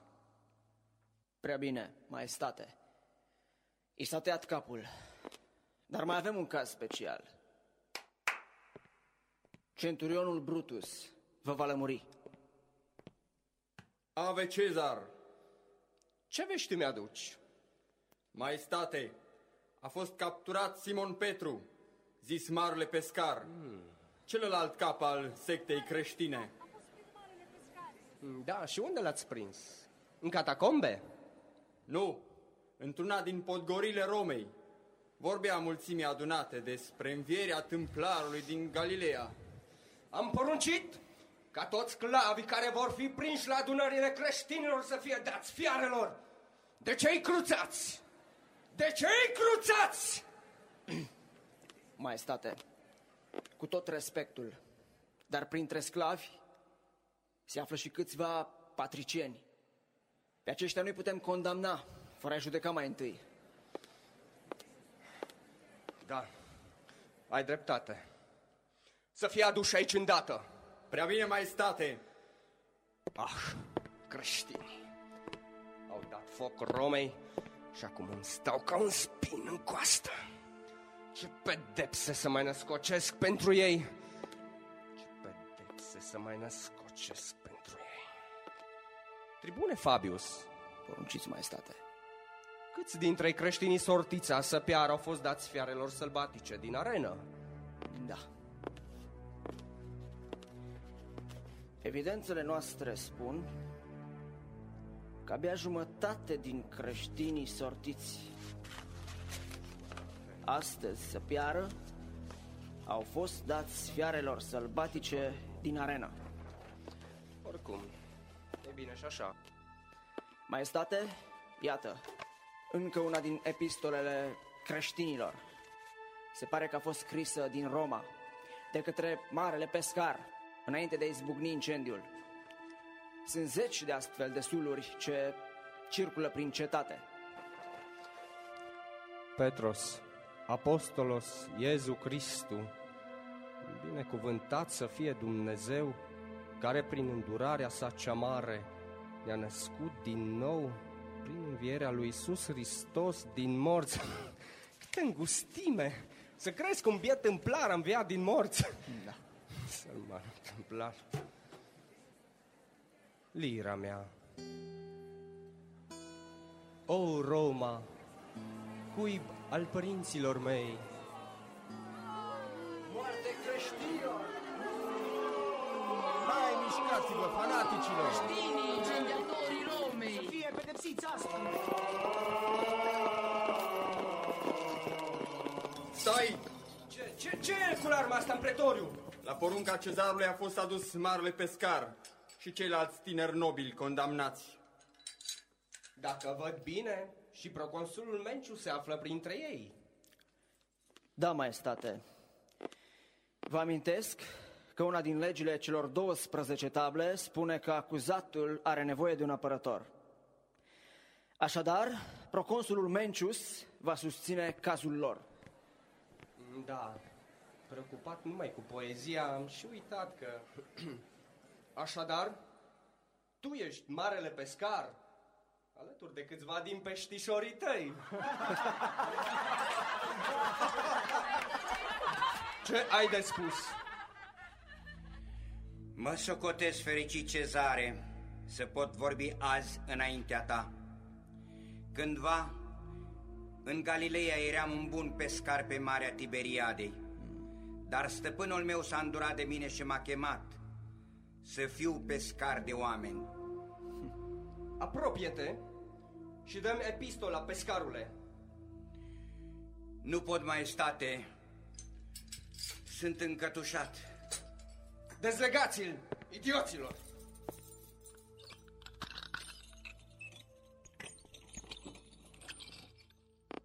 Cezare, iată epistola mea.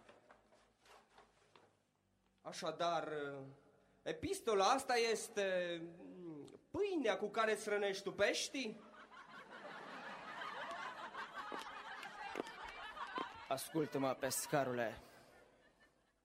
Este adevărat că tu însuți crezi și că i-ai învățat și pe alții să creadă în venirea unui nou împărat care va cârmui întreaga lume? Tu ai spus-o. Ești nebun. Stăpânitorul tuturor mărilor și al întregului pământ e înaintea ta. Îngenunchează!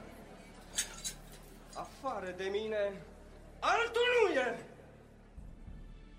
O, Nero, tu nu ești decât un stăpânitor ai căror ani sunt numărați de Dumnezeu cel viu, care dăinuiește din veșnicie în veșnicie și împărăția lui nu va avea sfârșit. Ticălosule, așa vorbești tu divinului imperator? Pentru insulta adusă cezarului, vei plăti cu viața, bătrâne. Putem fi totuși îngăduitori. N-aș vrea să se vorbească în istorie că milostivul Lucius Domitius Nero n-a dat dovadă de clemență. O, Cezar, câtă îndurare, câtă îndurare! Ascultă-mă bine, pescarule. E ultima ta șansă. Dacă vei lăsa-o mai ușurel cu crezul tău și vei înceta să înveți oamenii să creadă în această filozofie a învierii lui Hristos, îți vei putea petrece bătrânețile în mare cinste. Adminteri? Ești al morții! Gândește-te, pescarule, vei fi unul din sfătuitorii cezarului. Ce spui? Primești? Nu spui nimic? Nu știi că de cuvântul meu atârnă viața ta? Viața mea atârnă numai de cuvântul celui viu. Mi-am închipuit ce fel de om ești. Ești curajos și cinstit, dar nebun, nebun, nu-mi dai nicio șansă. Eminențele voastre, cer permisiunea să vorbesc. Da, proconsul Mencius, să te auzim. Ce ai de spus? Cezar, tribune Fabius, pe acest om îl cunosc bine. El nu urmărește nimic în legătură cu Imperiul. N-a incitat pe nimeni la răscoală. A vindecat bolnavi și a îmbărbătat pe cei fără nădejde. El. Împărăția în care crede el nu este o împărăție pământească, ci una spirituală. Hm. Nu are nicio legătură cu cezarul. E adevărat ce a spus proconsulul Mencius? Da, v-a spus adevărul. Împărăția lui Hristos nu este din lumea aceasta. Dar când această împărăție va guverna inimile oamenilor de pretutindeni, pacea va domni peste întreg pământul și nu va mai fi nevoie de armate și nici de judecători. Cât curaj! Și cu cezarul, ce se va întâmpla? Iisus Hristos ce răstignit și înviat va domni peste întreaga lume și toți vor îngenunchea în fața Lui. Ingratule, am să te răstignesc pe cruce, asemenea templarului care te închini. Nu, nu sunt vrenic să mor asemenea stăpânului meu. M-am lepădat de trei ori de el. Cer să fiu răstignit cu capul în jos. Ce curaj! Capul în jos? Hm, Prea bine, prea bine. Se poate aranja. Îmi place genul acesta de tortură. Sângele tău va scrie pe țărână o nouă epistolă celor care cred în înviere. Sângele lui Hristos a scris odată pentru întreaga omenire. Iertare. Ajunge! Proconsule Mencius, știi ce ai de făcut? Maestate, cu tot respectul, eu cred că acest om nu este dușmanul Imperiului și nu este vrănic de moarte. De când simțămintele unui roman, fie el și proconsul, sunt mai presus decât dorințele divinului stăpânitor. Tribune Fabius, n-aș putea ridica mâna împotriva unui supus loial al loial? Imperiului. Mai bine renunț la slujba pe care o am, decât să fiu forțat a săvârși o astfel de fără de lege. Mencius, știi prea bine ce înseamnă asta. Înaltă trădare. Spune, Mencius, simpatia ta pentru creștini te-a dus la nebunie? Procon Sulemencius, nu cumva te-ai lăsat prea mult purtat pe apele liniștite ale Mării Galileene și vântul ți-a șoptit să crezi în învierea tâmplarului și astfel să devii creștin? Împărate, în adevăr, sunt creștin. Trădare! Înaltă trădare! Pentru ce ți-ai ascuns credința ca un laș? Sau ți-e frică de moartea crudă pe care o meriți? Maestate, nu sunt un laș și nici un trădător. Eu hotărăsc asta! Îți interzic să fii creștin! Altfel, trebuie să mori. Sunt creștin și sunt bucuros că pot spune asta. Dar Mencius, Mencius, dragul meu, gândește-te, gândește-te. Câtă îngustime să mori! Să mori pentru nimic? Oare ce pentru Marcus? Dă sabia! Pentru Roma m-am luptat. Pentru Hristos mor. Trădătorule, pietul tău va fi spintecat de săgețile arcașilor pe care ai avut în subordinea ta. Prea bine, Cezar, prea bine. Fie dați fiarelor în arena! La ce te holbezi? Cu voi ce este? Și noi credem în cel ce a murit și a înviat. Noi credem în cel înviat. Ce nebunie! Ce nebunie! Mai bine aș fi înconjurat de lupi decât de creștini. Voi sunteți trădătorii Romei! Pentru moartea acestor copii, tu, mare pescar, ești răspunzător. Tu, bătrâne fără minte, le insufla nădejdea învierii acestor copii. Am să privesc ochii mei sfârșitul vostru și sunt curios să văd ce speranțe veți găsi în fața morții. Noapte veți fi legați. Veți fi legați de stâlpi și veți arde, veți arde, veți arde ca niște torțe, luminând colinele Romei. Incendiatorii Romei! Fie pedepsiți astăzi! Ce spui, pescarule? Spectacolul pe care am să ți-l ofer la noapte.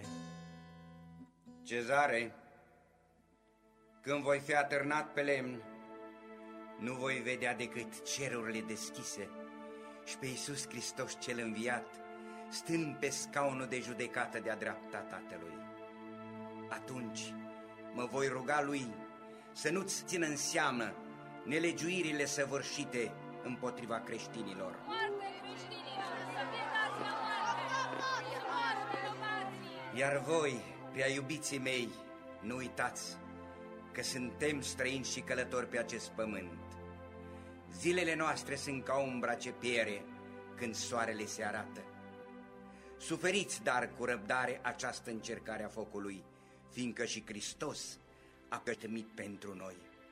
El ne-a dat o pildă ca să călcăm cu toți pe urmele Lui. Fiți treji și vecheați în rugăciune. Nu mai e mult până se va arăta păstorul cel mare. În curând, lumina învierii și cununa vieții de apoi și răsplata și slava înfierii ne așteaptă să ajungem și noi. Ajunge! Palavragiule! Aceasta a fost ultima ta predică, mare pescar. Ești acuzat de propagarea unor superstiții periculoase și ilegale pentru Imperiu, fapt pentru care vei fi răstignit cu capul în jos. Chiar azi, înainte de căderea nopții. Centurion! Maestate, Să piară cu toții din ochii mei! prea bine, maestate. Moarte creștinilor!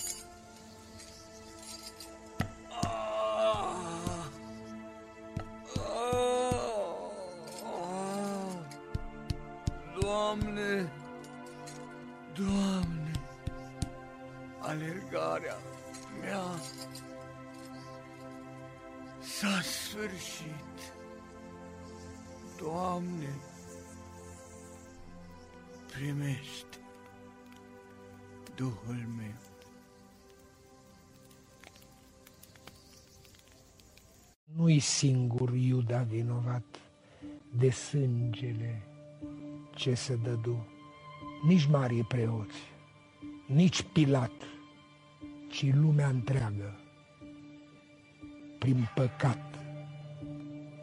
Și eu și tu.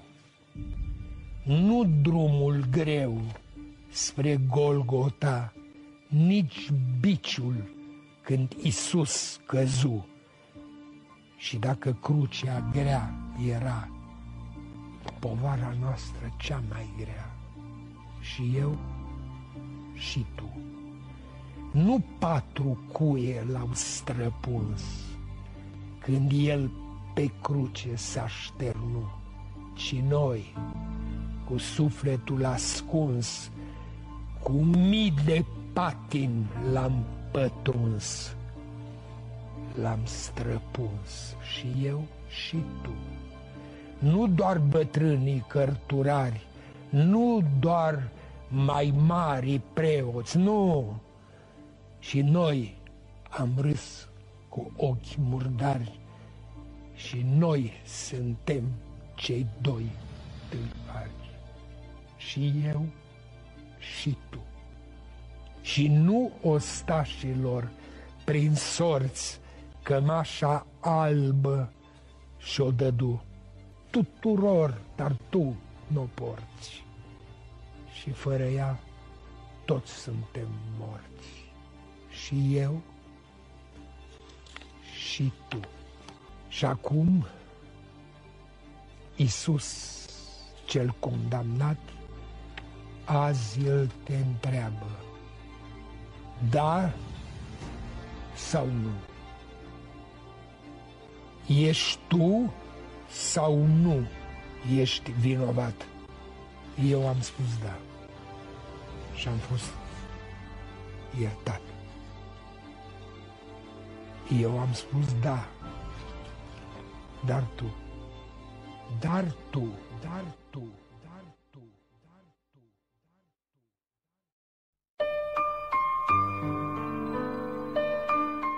Mărturie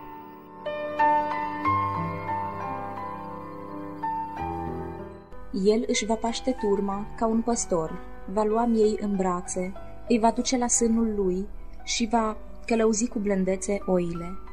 Cartea prorocului Isaia, capitolul 40, versetul 11.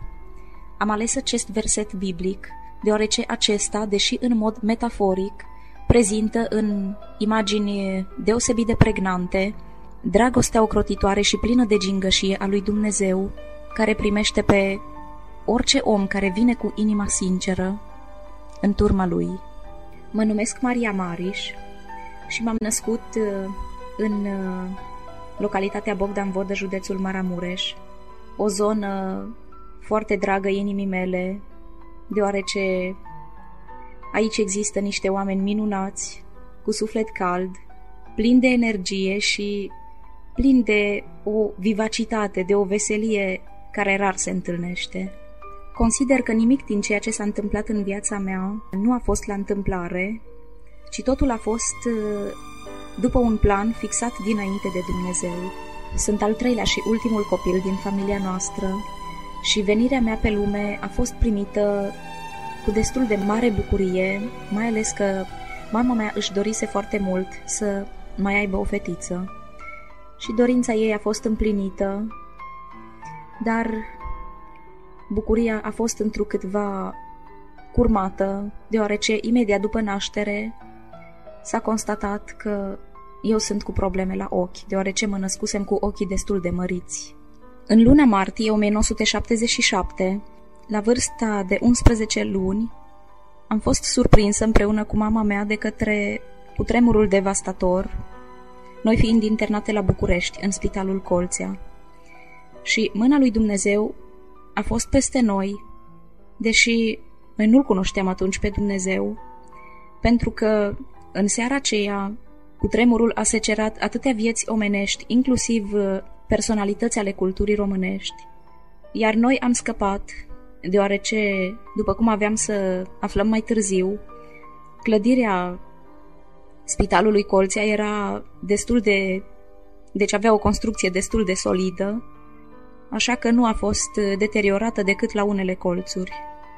Încă de la cea mai fragedă vârstă, am umblat prin spitale, părinții mei, când aflau de un medic oftalmolog renumit, nu pierdeau prilejul să ajungă acolo pentru ca să fiu consultată și în sensul acesta apreciez perseverența părinților mei care numai în străinătate n-au reușit să ajungă, dar în rest, în țară, au ajuns aproape peste tot. Din nefericire, medicii nu au putut să-mi acorde nicio șansă, deoarece m-am născut cu glaucom, astfel că, la vârsta de 5 ani, am ajuns să-mi pierd treptat și puținul sau restul de vedere cu care mă născusem. Din perioada când am putut uh, să zăresc cu ochii mei, am păstrat amintiri deosebit de plăcute. Îmi amintesc cu foarte multă plăcere verdele viu al ierbii, îmi amintesc uh, lumina soarelui și lumina lunii, pe care îmi plăcea foarte mult să o contemplu seara. Este ca și cum Dumnezeu mi-ar fi făcut semn de la depărtare de undeva de sus, încă de mic copil. Astfel că experiența pierderii vederii a fost extrem de traumatizantă pentru mine, mai ales că eu nu știam ce se întâmplă cu mine practic. Mie nu mi s-a spus că eu nu mai văd și că nu o să mai văd niciodată. Simțeam doar că încep să mă cufund pe zi ce trece într-o beznă tot mai adâncă și mi-era teamă, o teamă de ceva necunoscut și am aflat de fapt că nu mai văd de la o persoană care mi-a spus-o cu foarte multă ironie în timpul școlii. La vârsta de șase ani am fost uh, dată la școala pentru, specială pentru nevăzători din Cluj-Napoca, unde am uh, urmat uh, clasele primare, gimnaziale și de liceu. Pot să spun că am avut o copilărie destul de zbuciumată, deoarece acasă, fiind singurul copil cu probleme din familie, Eram considerată un om neputincios care trebuia să fie tolerat, să fie mereu în centrul atenției și de aceea mie nu mi se încredința niciodată o responsabilitate și cumva am trăit cu sentimentul că mie mi se cuvin toate drepturile. Iar după ce am pășit în viața de școlar, lucrurile au devenit extrem de grele, deoarece am început să devin timidă, fiind o viață de internat, eu am început să devin mai retrasă și cu sentimentul că nu sunt bună de nimic. Deci eu practic trăiam o viață de contrast. În vacanță mă simțeam cumva cea mai importantă, la școală mă simțeam un om de nimic. Bineînțeles că dacă nici acasă nu aveam um, vreo anume responsabilitate, era clar că nu știam să fac ceva, să lucrez ceva și atunci nici la școală nu am fost uh, motivată că voi putea să fac în viață ceva. Totuși, pentru ca să-mi compensez această introvertire și ca să-mi demonstrez mie însă și celorlalți că pot totuși să fac ceva, am început să mă străduiesc la învățătură și pot să spun că am reușit. Am devenit uh, prima în clasă. Uh, dar, deși aveam motivele mele de întristare, Consider că Dumnezeu mi-a, m-a înzestrat cu o fire optimistă, deoarece îmi plăcea foarte mult în copilărie și îmi place și acum să mă plimb în mijlocul naturii, să ascult cântecul păsărelelor, îmi plăcea să ascult muzică și mă simțeam bine uh, lângă persoanele cu simțul umorului. De mic copil mi-a plăcut să mă bucur de lucrurile mărunte ale vieții, de lucrurile acestea care ne pot lumina uneori orizontul. În familie am primit o educație religioasă oarecum tradiționalistă. Am fost învățată pe de rost câteva rugăciuni, respectiv Tatăl nostru, Născătoarea.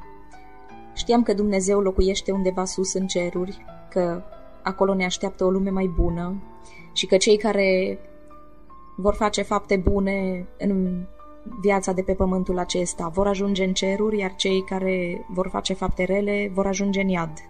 De asemenea, am mai aflat uh, cu durere, dar și cu fascinație, am aflat până la urmă că nu voi mai vedea niciodată cu ochii aceștia și că vederea nu va putea fi redată decât de Dumnezeu din ceruri. Și această idee, precum și imaginile dragi pe care parcă încă le mai aveam înaintea ochilor din copilărie, respectiv iarba, stelele, soarele, m-au urmărit tot timpul și m-au fascinat, m-au pus pe gânduri. Am început să doresc să cunosc, să știu cine este acest Dumnezeu care a creat o natură atât de frumoasă, care a creat lumea aceea bună, care ne așteaptă dincolo, în ceruri. Dorința aceasta creștea în mine, era ca un fel de sete. Simțeam nevoia de ceva mai bun decât ceea ce ne oferă lumea aceasta. Și în această dorință a inimii mele am început, de la o vârstă destul de fragedă, de pe la șase-șapte ani, să-i întreb tot mai multe lucruri pe cei din casa mea despre Dumnezeu, dar ei nu știau să-mi spună mai mult. Eu eram atât de curioasă și de dornică să aflu cât mai multe lucruri. Și atunci, în dorința mea, am început să mă plec pe genunchi și să mă rog cu cuvintele mele, așa cum am știut eu, cu rugăciunile învățate din tradiția casei noastre, mai spuneam și cuvinte de la mine, dar se întâmpla un lucru ciudat. În timp ce mă rugam, am, rea- am realizat că sunt păcătoasă și că Dumnezeu este atât de sfânt, încât eu nu sunt vrednică să, să ajung la El. Și parcă cu cât mă rugam mai mult, cu atât Dumnezeu părea mai distant.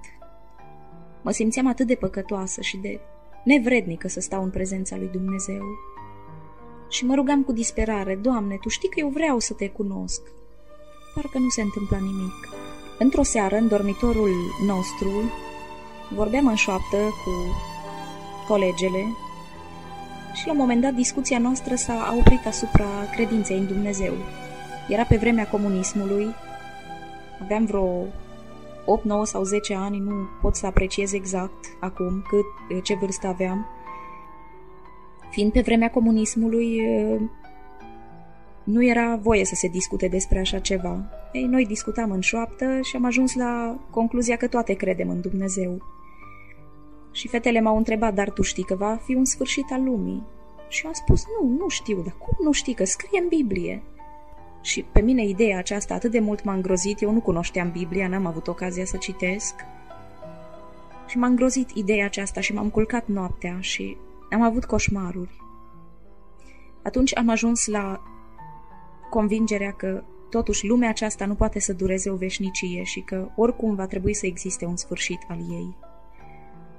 Eram așa de îngrozită de ideea unui sfârșit al lumii când Dumnezeu va mistui lumea cu foc, încât de fiecare dată când era ploaie mare cu tunete, cu fulgere, totdeauna mă înfricoșam și mă rugam în gândul meu, Doamne, te rog, nu, nu trimite acum sfârșitul lumii sau nu mă lua acum din viață, pentru că eu nu pot să dau ochii cu tine, eu sunt prea păcătoasă, eu nu sunt pregătită pentru venirea ta.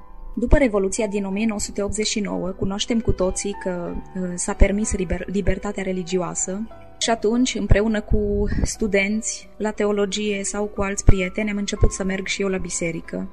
Înainte nu avusesem ocazia să mă duc la biserică, nici măcar la noi în familie.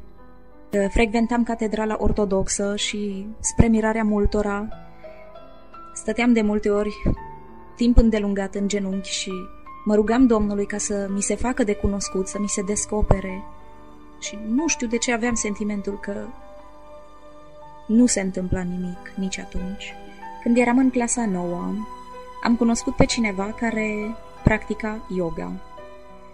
Și acea persoană a început să ne spună despre avantajele care le aduce această practică.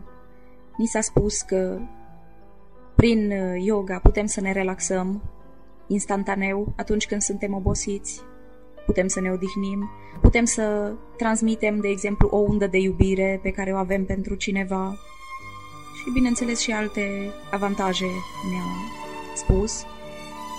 Iar eu am rămas fascinată de aceste idei deoarece încă eram în perioada căutării lui Dumnezeu.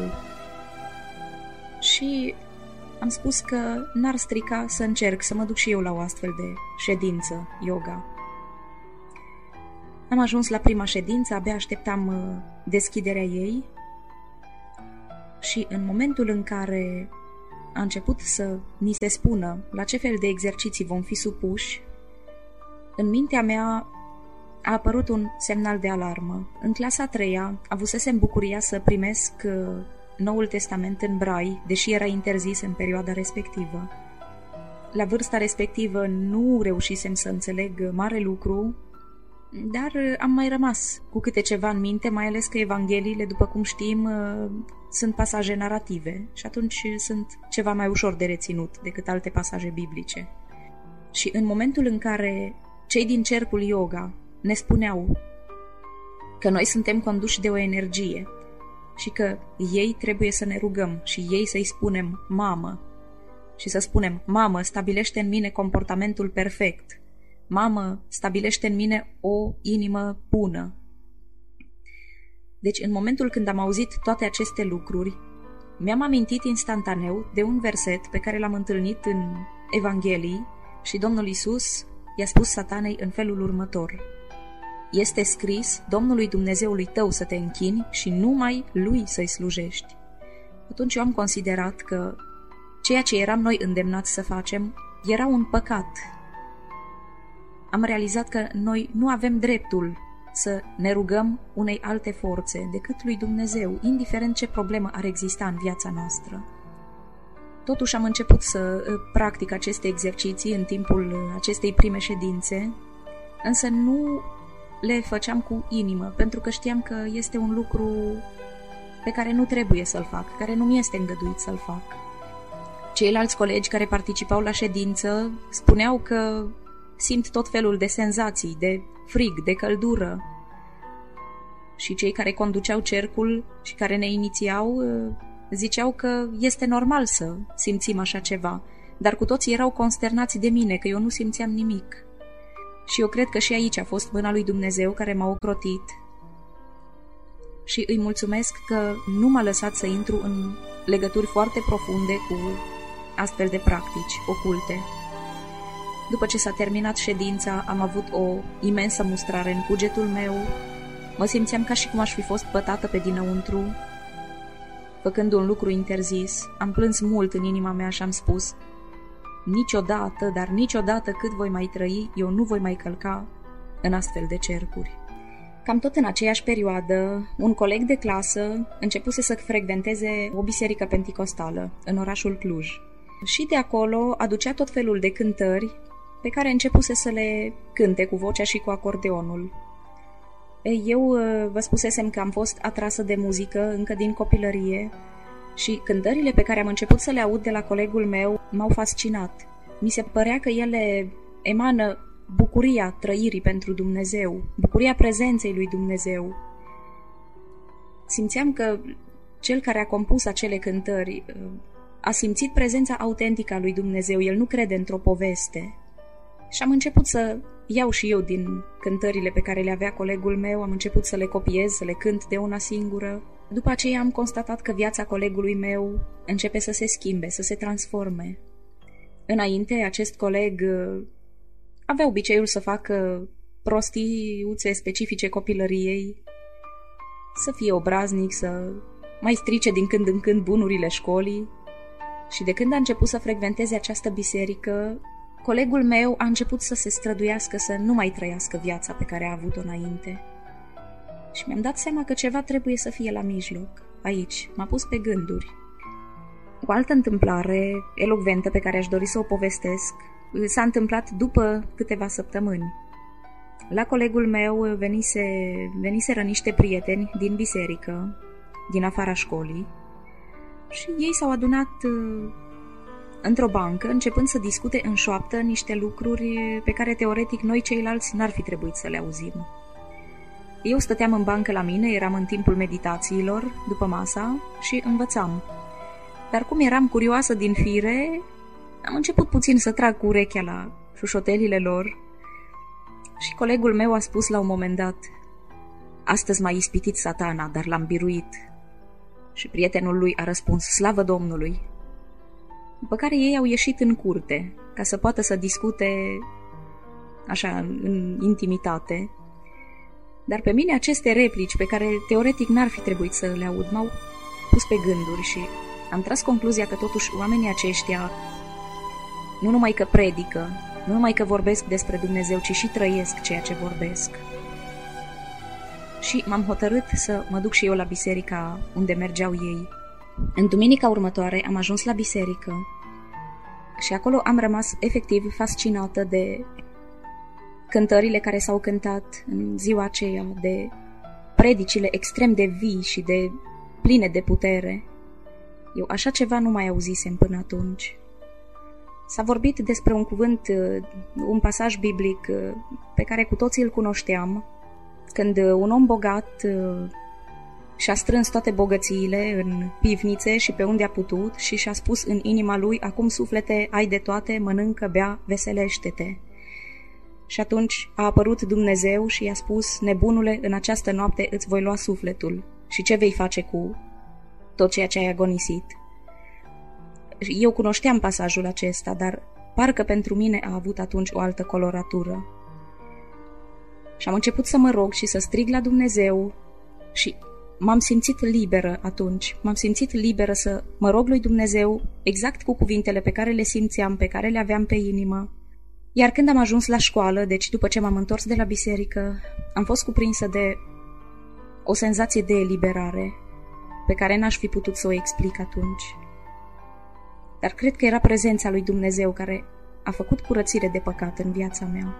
Am continuat să frecventez această biserică începând uh, aproximativ din octombrie 1991 și pe măsură ce frecventam uh, biserica și citeam din cuvântul Scripturii, am început să conștientizez uh, unele din păcatele pe care le făcusem până atunci.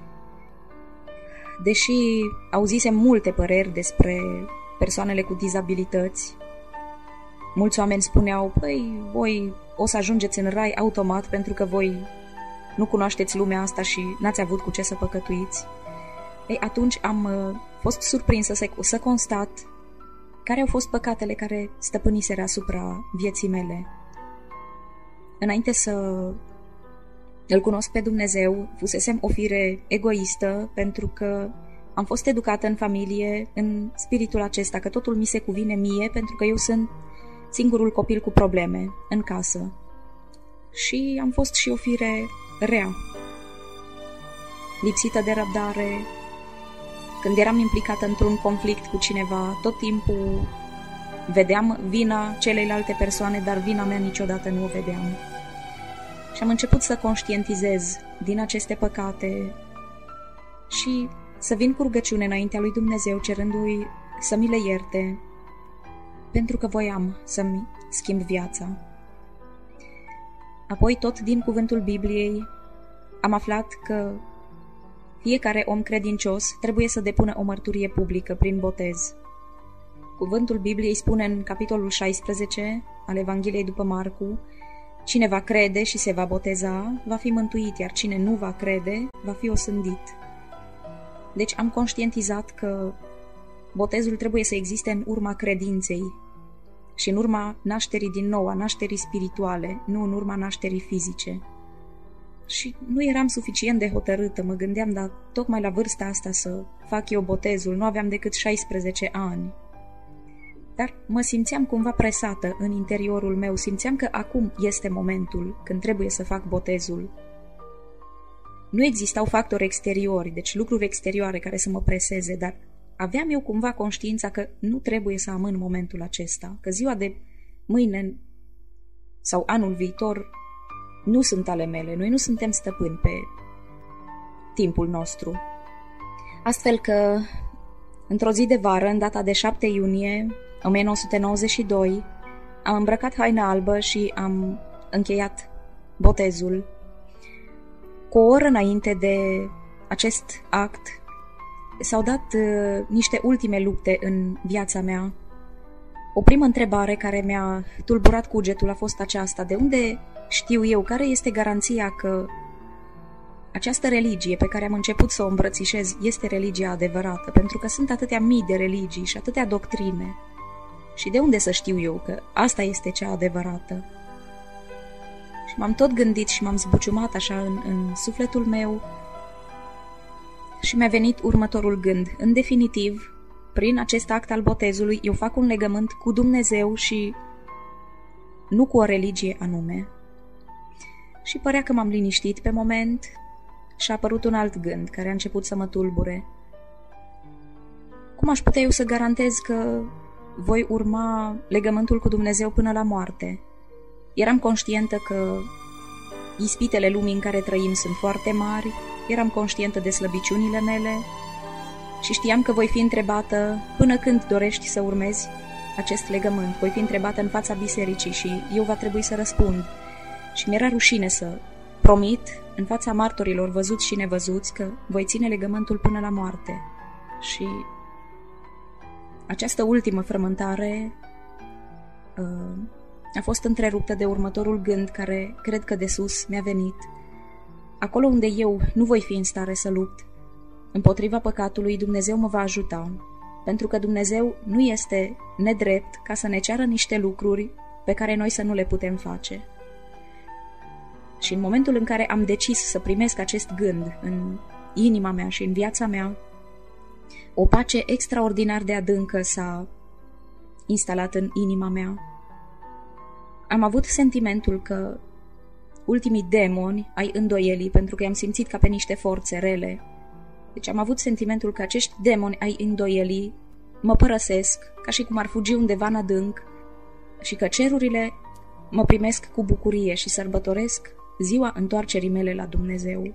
Și astfel am pășit cu încredere în apa botezului. Nu mi s-au oferit buchete de flori, nici nu mi s-au făcut poze. Acestea nu sunt neapărat niște lucruri rele, ceea ce se întâmplă în biserici. Mi s-a oficiat botezul într-un grup de credincioși mai restrâns și nu am avut astfel de posibilități. Însă pentru mine nu a contat asta. Pentru mine a contat bucuria pe care am simțit-o în inima mea în ziua aceea. A fost cea mai fericită zi din viața mea și mă gândeam cât de mare poate fi bunătatea lui Dumnezeu care m-a căutat, m-a găsit, deși eu mă consideram un om neînsemnat. La un moment dat, înainte de botez, ajunsesem cumva la gândul acesta disperat că eu nu voi putea să ajung niciodată în prezența lui Dumnezeu, că lucrul acesta este rezervat doar prelaților uh, înalți ai bisericilor.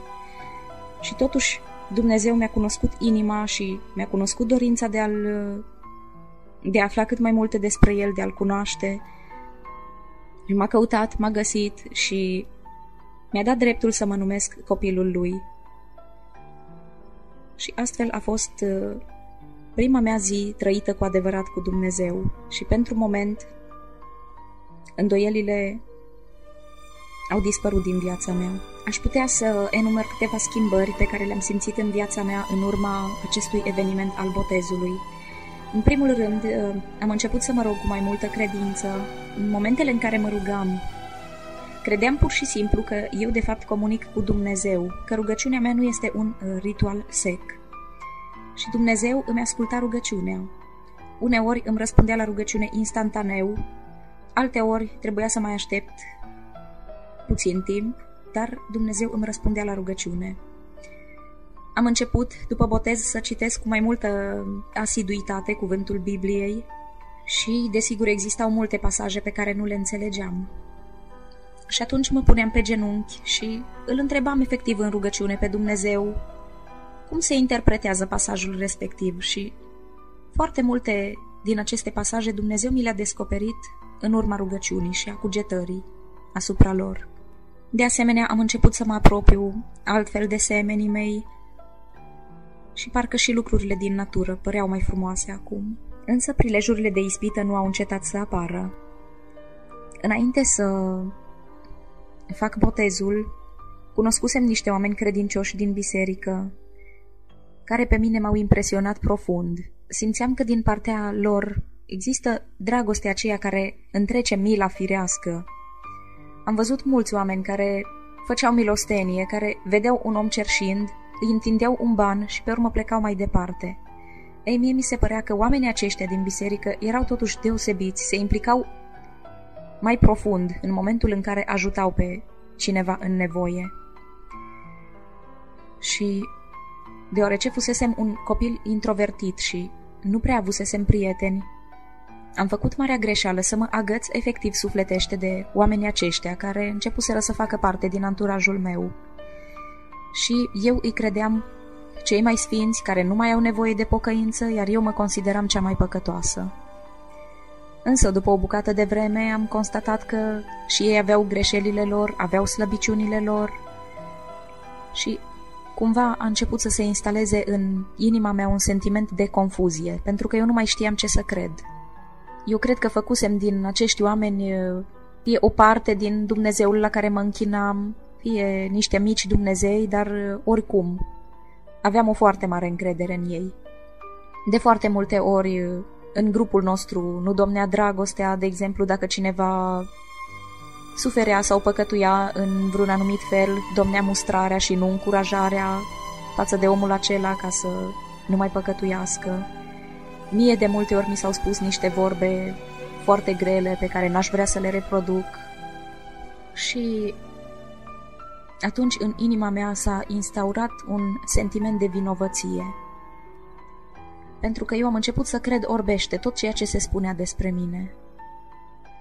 Orice lucru, pozitiv sau negativ, dacă era spus de acești oameni, eu îl credeam orbește. În plus, s-a mai întâmplat în viața mea și un lucru nedorit. Mă îndrăgostisem de un băiat care nu-l cunoștea pe Dumnezeu, nu am avut șansa să fiu iubită, dar eram conștientă că noi, cei care suntem copii de Dumnezeu, nu trebuie să ne cuplăm cu astfel de oameni care nu au ajuns să aibă relație personală cu Dumnezeu. Și am început să mă lupt împotriva mea însămi. Lupta a fost extrem de crâncenă, dar de fiecare dată când mi se părea că sunt aproape de Dumnezeu și că am biruit păcatul pentru că doream foarte mult să evadez din această dragoste, să nu mai simt nimic pentru băiatul respectiv. Ei, de fiecare dată când credeam eu că sunt aproape de Dumnezeu, imediat, din nou îmi aminteam de persoana respectivă și din nou parcă uitam de Dumnezeu. Sigur, lucrurile sunt explicabile pentru că eram totuși la vârsta de 17 ani când caracterul încă nu este bine format și nu avem o imagine corectă despre noi înșine și de multe ori riscăm să credem ceea ce spun alții despre noi, pentru că noi nu ne cunoaștem foarte bine. Dar ce nu am înțeles eu în acea perioadă? Nu am înțeles că în lupta împotriva păcatului Dumnezeu este aliatul nostru. Deși avusesem acest gând, după cum vă spuneam, înaintea botezului, atunci nu mi l-am amintit. Nu voiesc să mă laud pe această cale, dar eu sunt în general o fire puternică, echilibrată și cu o foarte mare voință. Dacă îmi propun ceva, nimeni nu poate să mă oprească din ceea ce am intenția să fac. Dar în momentele acelea când luptam ca să scot din viața mea o legătură sentimentală pe care nu o doream, pur și simplu simțeam că nu am putere asupra acestei porniri din viața mea, pentru că luptam eu singură prin puterile mele. Și văzând că lupta continuă fără niciun fel de rezultat, am început să obosesc psihic și, știindu-mă o povară pentru mulți oameni din biserică, am ajuns la concluzia că nu mai trebuie să mă duc la biserică și că nu mai are rost să continui lupta. Astfel că, după trei ani de pocăință, am început să mă îndepărtez de Dumnezeu. Decepționată din cauza oamenilor și din cauza faptului că nu aveam biruință asupra păcatului. De fapt, eu în acele momente nu am spus că voi întoarce spatele lui Dumnezeu, dar am făcut-o inconștient pentru că eram supărată pe cei din jurul meu, pe mine, pentru că nu am putere asupra păcatului și, într-un fel, poate și pe Dumnezeu am fost supărată. De ce îmi cere niște lucruri imposibile? Și astfel am început încet încet să mă îndepărtez de Dumnezeu și să-mi umplu viața cu alte lucruri care în sinea lor nu erau păcătoase, dar uh, făceam orice numai să nu mai aduc aminte de Dumnezeu și de frații din biserică. Eram totuși conștientă că nu fac un lucru bun prin faptul că mă îndepărtam de Dumnezeu și așteptam de multe ori tremurând să vină o zi când Dumnezeu se va răzbuna pe mine din cauza atitudinii pe care am uh, adoptat-o și să-mi trimit o pedeapsă. Dar Dumnezeu a fost foarte răbdător cu mine și foarte înțelept și nu mi-a trimis pedeapsa la care mă așteptam. Din potrivă, mi-am plinit foarte multe dorințe pământești pe care eu le avusesem din copilărie. De exemplu, mi-am dorit să am succes, pentru că am pășit totuși în viața de școlar cu complexe de inferioritate. Și Dumnezeu a îngăduit să am succes, astfel că am fost șefă de promoție la liceu, am intrat la facultatea de litere, am fost printre studenții foarte buni și am reușit să mă titularizez pe postul de profesor la primul examen imediat după absolvire. Îmi dorisem de mic copil să am o viață independentă și Dumnezeu mi-a oferit această bucurie. Astfel că după ce m-am angajat, am început să trăiesc pe cont propriu și am constatat că pot să fac niște lucruri care țin de viața cotidiană și pe care eu până atunci nu reușisem să le fac, respectiv gătitul, împăturatul hainelor, făcutul curățeniei și așa mai departe. Mi-au plăcut foarte mult distracțiile. Vă spuneam că am fost și sunt o fire optimistă și veselă. Mi-a plăcut foarte mult folclorul maramureșan, pentru că făcea parte din zona natală. Și de fiecare dată când familia mea era invitată la vreo nuntă la noi în sat, nu scăpam prilejul și mergeam și eu. Părea că mă simt foarte bine ascultând muzica de acolo, dar de fiecare dată când mă întorceam de la nuntă, Simțeam în inima mea un gust amar și un gol și apărea mereu această întrebare la ce bun toate acestea. Am făcut parte dintr-o familie cu venituri modeste și uneori, când eram copil, simțeam nevoia, simțeam dorința să am bani cât mai mulți. Și Dumnezeu mi-a îndeplinit și această dorință, pentru că după ce m-am angajat, am început să am salariu și neavând pe nimeni în întreținere, desigur că am putut să-mi permit să-mi cumpăr mai multe lucruri decât înainte. Dacă atunci când eram copil mă consideram de foarte multe ori un nimic, îmi doream totuși să fiu impunătoare și să fiu înconjurată de prieteni mulți. Și Dumnezeu întrucâtva mi-a îndeplinit și această dorință.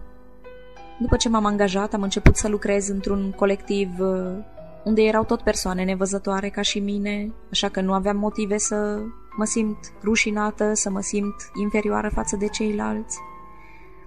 Și începusem și eu să devin mai comunicativă și părea că lucrurile sunt în ordine. Însă, deși pe toate aceste planuri mă simțeam împlinită, simțeam că totuși există ceva care îmi lipsește și tot timpul îmi puneam întrebarea, văzând lucrurile mari pe care am reușit să le fac în viața mea. Totuși îmi puneam întrebarea la ce bun toate acestea. Uneori, persoane care mă cunoscuseră și care îmi știuseră umblarea cu Dumnezeu încercau să-mi readucă în amintire faptul că eu sunt copil de Dumnezeu și că eu trebuie să mă întorc la Dumnezeu și că nu merită să trăiesc pentru niște plăceri de o clipă. Dar eu refuzam să-i ascult pentru că Știam că nu pot să am puterea asupra păcatului și trăiam atâtea amintiri negative, astfel că refuzam să-i ascult și uneori și sfidam, le spuneam nu, mulțumesc, nu am nevoie. Alte ori, fie determinată de împrejurări, când aveam vreo problemă, fie întâmplător, Duhul lui Dumnezeu mă mai cerceta, fie printr-o predică pe care o auzeam, fie printr-o cântare, și cădeam pe genunchi, mă rugam și îl rugam pe Dumnezeu totuși să nu mă lase la pierzare, să nu mă lase în lumea aceasta păcătoasă.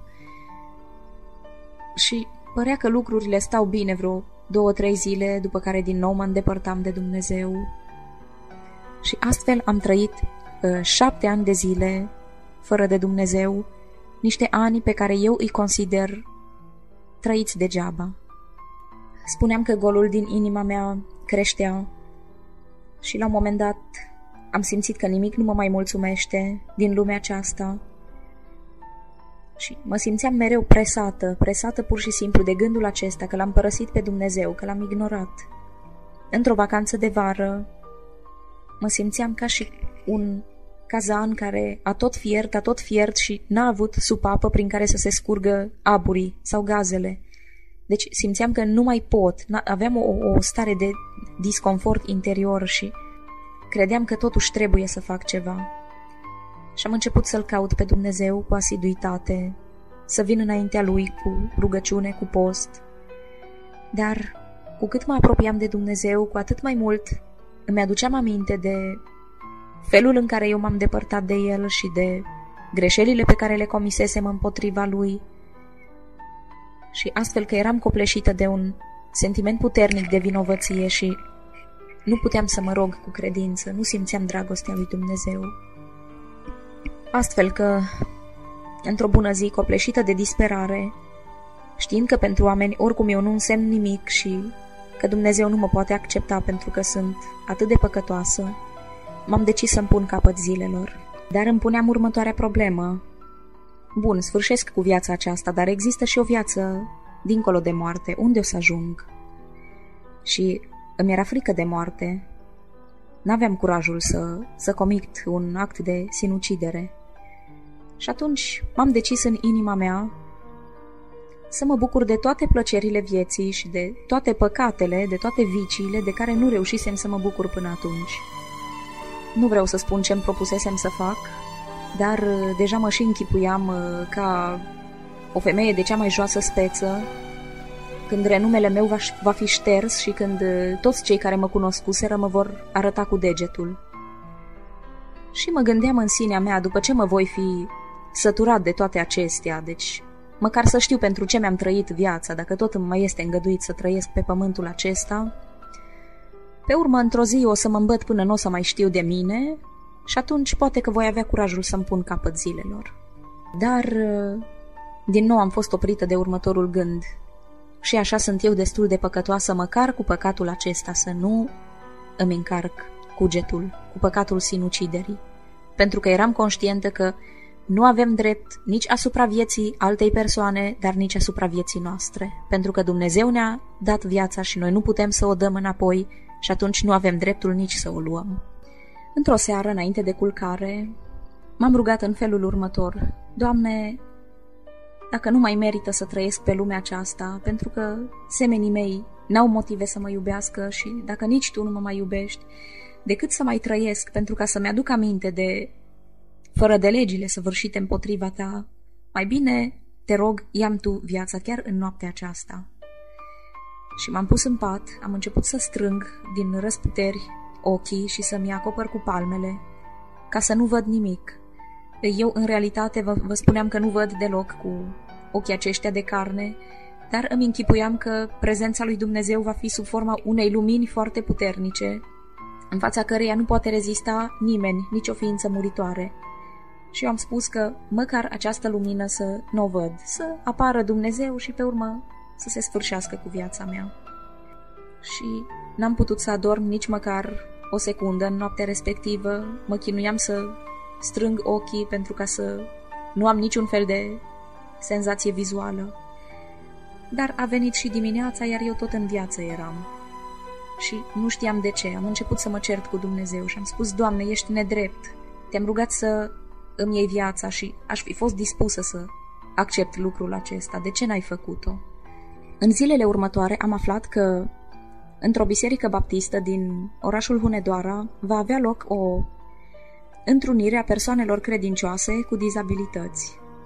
Și m-am hotărât să vizitez și eu această biserică și această întrunire, gândindu-mă că poate totuși nu e timpul pierdut, poate Dumnezeu are ceva pregătit pentru mine acolo am ajuns în biserică și am văzut atâtea persoane cu probleme, nevăzătoare, persoane în cărucior sau cu alte probleme și care își acceptau de bunăvoie soarta, deci nu cu resemnare, ci chiar cu bucurie. Recitau poezii și cântau cântări de slavă lui Dumnezeu și povesteau în fața bisericii despre, despre experiențele lor trăite cu Dumnezeu. Și am rămas foarte impresionată. Iar mesajul predicii de la Amvon suna exact pentru mine, personal. Eu spusesem în urmă cu câteva zile, Doamne, Tu nu mă mai iubești, nu mai merită să trăiesc pe pământul acesta. Și mesajul predicii era următorul. Eu, Dumnezeu, mi-am dat pe cruce să fie răstignit singurul meu fiu, pentru ca tu să fii iertat de păcate și mântuit. Ce dovadă de iubire ai vrea, ce dovadă de iubire mai mare ai dori? După această predică, cel de la Amvon a făcut o chemare spunând că persoanele care doresc să-L accepte în inima lor pe Domnul Isus să poftească în față. Și în timp ce corul cânta o cântare despre venirea Domnului și că uh, cei care nu vor fi atunci, întor, atunci întorși la Dumnezeu vor fi cuprinși de un plâns amar. Deci pe fondul acestei cântări și pe fondul uh, rugăciunii credincioșilor din biserică, eu am refuzat totuși să ies în față. Nu mi-a fost rușine de oameni, deci nu acesta a fost motivul, dar știam că eu oricum nu am putere asupra păcatului, deci așa credeam eu, pentru că avusesem și alte încercări de a veni înaintea lui Dumnezeu, de a duce viață cu Dumnezeu și nu reușisem.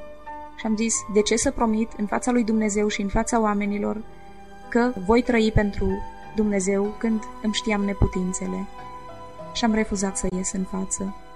Dar vă spun, mesajul pentru predică și ceea ce am auzit acolo în biserică, poeziile și cântările care s-au cântat și mărturiile, au fost pentru mine pregătite.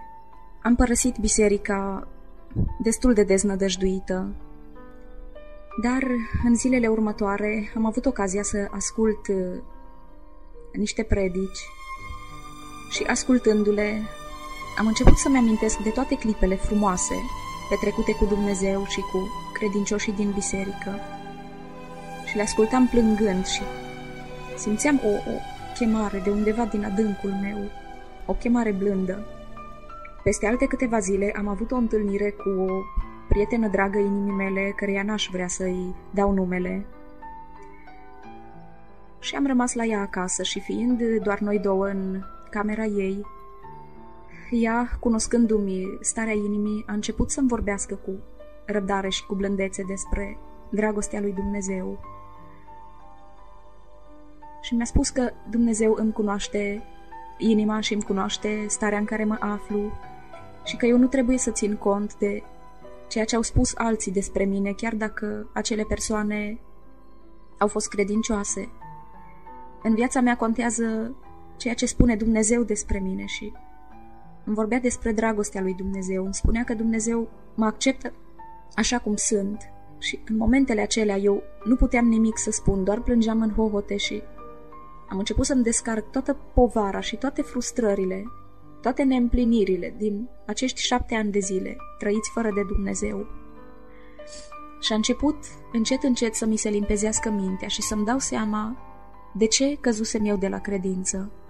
Pentru că mi-am pus încrederea în oameni și confundam vocea oamenilor cu vocea lui Dumnezeu, pentru că oamenii mă desconsideraseră și eu nu mai aveam urechi să aud vocea blândă a lui Dumnezeu care îmi spunea că mă iubește și că mă cheamă la el. Mă simțeam în postura fiului risipitor din uh, pilda existentă în Biblie, pe care cred că o cunoaștem cu toții. Știm că fiul risipitor nu a fost primit de către tatăl lui acasă ca pe o slugă, ci a fost primit ca pe fiul cel mai iubit.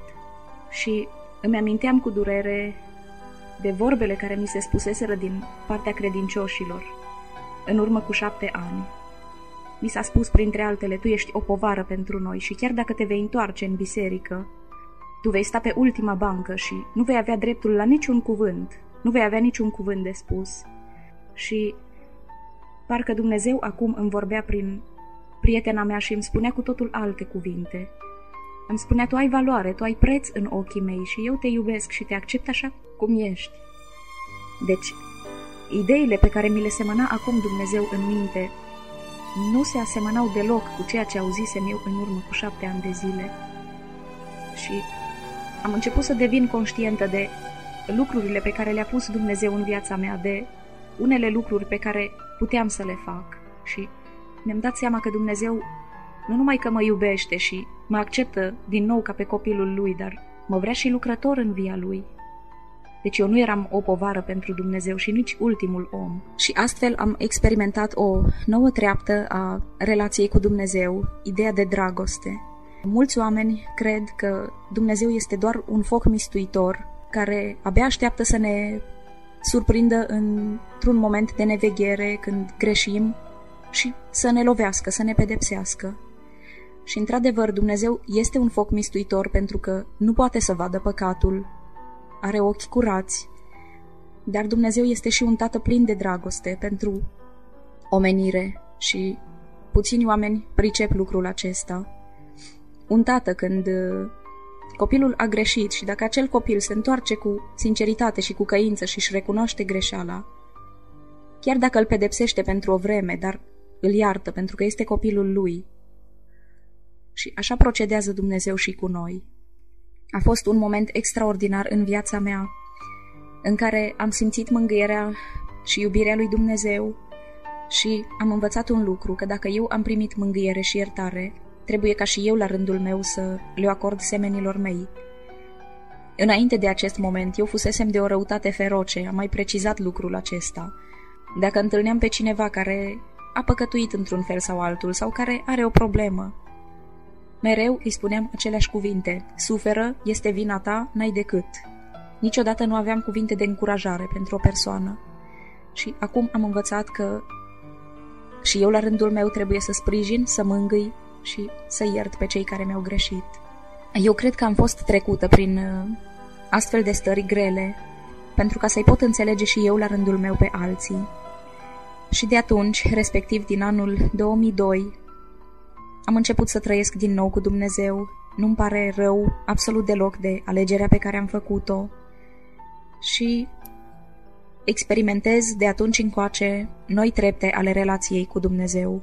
În toți acești ani am învățat că nu trebuie să ne uităm în dreapta și în stânga și să ascultăm la toate doctrinele care vorbesc despre un anumit lucru, despre un anumit pasaj din Biblie că dacă ajungem să ascultăm toate doctrinele și avem totuși inima sinceră pentru Dumnezeu, dar ascultăm de tot felul de păreri controversate, ajungem să devenim uh, debusolați și să nu mai știm ce să credem. Și am învățat că trebuie să avem părtășie unii cu alții, dar uh, lucrul cel mai important este părtășia, relația personală cu Dumnezeu, care se realizează prin rugăciune, prin meditație și prin citirea cuvântului lui Dumnezeu. Și astfel Dumnezeu ne va descoperi și ne va lămuri pe fiecare la modul personal care este voia lui cu privire la noi și cum se înțelege cuvântul lui. De asemenea, mi-am reamintit un verset din Biblie care spune că fără de mine nu puteți face nimic, asta o spune Domnul Isus. Și îmi aduceam aminte de vremea când încercam să lupt de una singură contra păcatului și acum înțelegeam de ce nu avusesem puterea asupra lui, de ce nu biruisem, pentru că n-am chemat în ajutor puterea lui Dumnezeu, ci luptasem de una singură. Desigur, poate vă întrebați cum rămâne cu rănile care mi-au fost făcute în trecut, cu resentimentele, cum se rezolvă problema lor. E adevărat, toți suntem oameni cu slăbiciunile noastre, și faptul de a fi vindecați în interior de răni este un lucru după voia lui Dumnezeu, deci Dumnezeu ne vrea întregi la suflet și pe plan spiritual. Și problema aceasta a rănilor și a resentimentelor se rezolvă prin iertare, care este o poruncă dată în Biblie. Deci noi când avem o rană sufletească, mai întâi trebuie să fim conștienți de ea, apoi trebuie să îl rugăm pe Dumnezeu să ne descopere cauza rănii, poate a fost provocată de cineva drag sau poate din cauza noastră.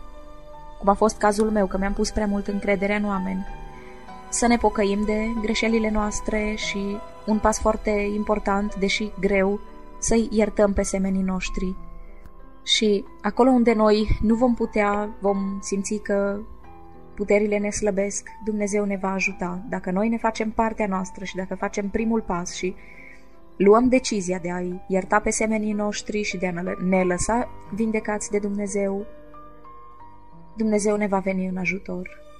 Este foarte important pasul acesta al iertării pentru că neiertarea generează mânie și resentimente în inimile noastre, iar resentimentele îmbolnăvesc inima și aduc ură și ura este un păcat, știm cu toții.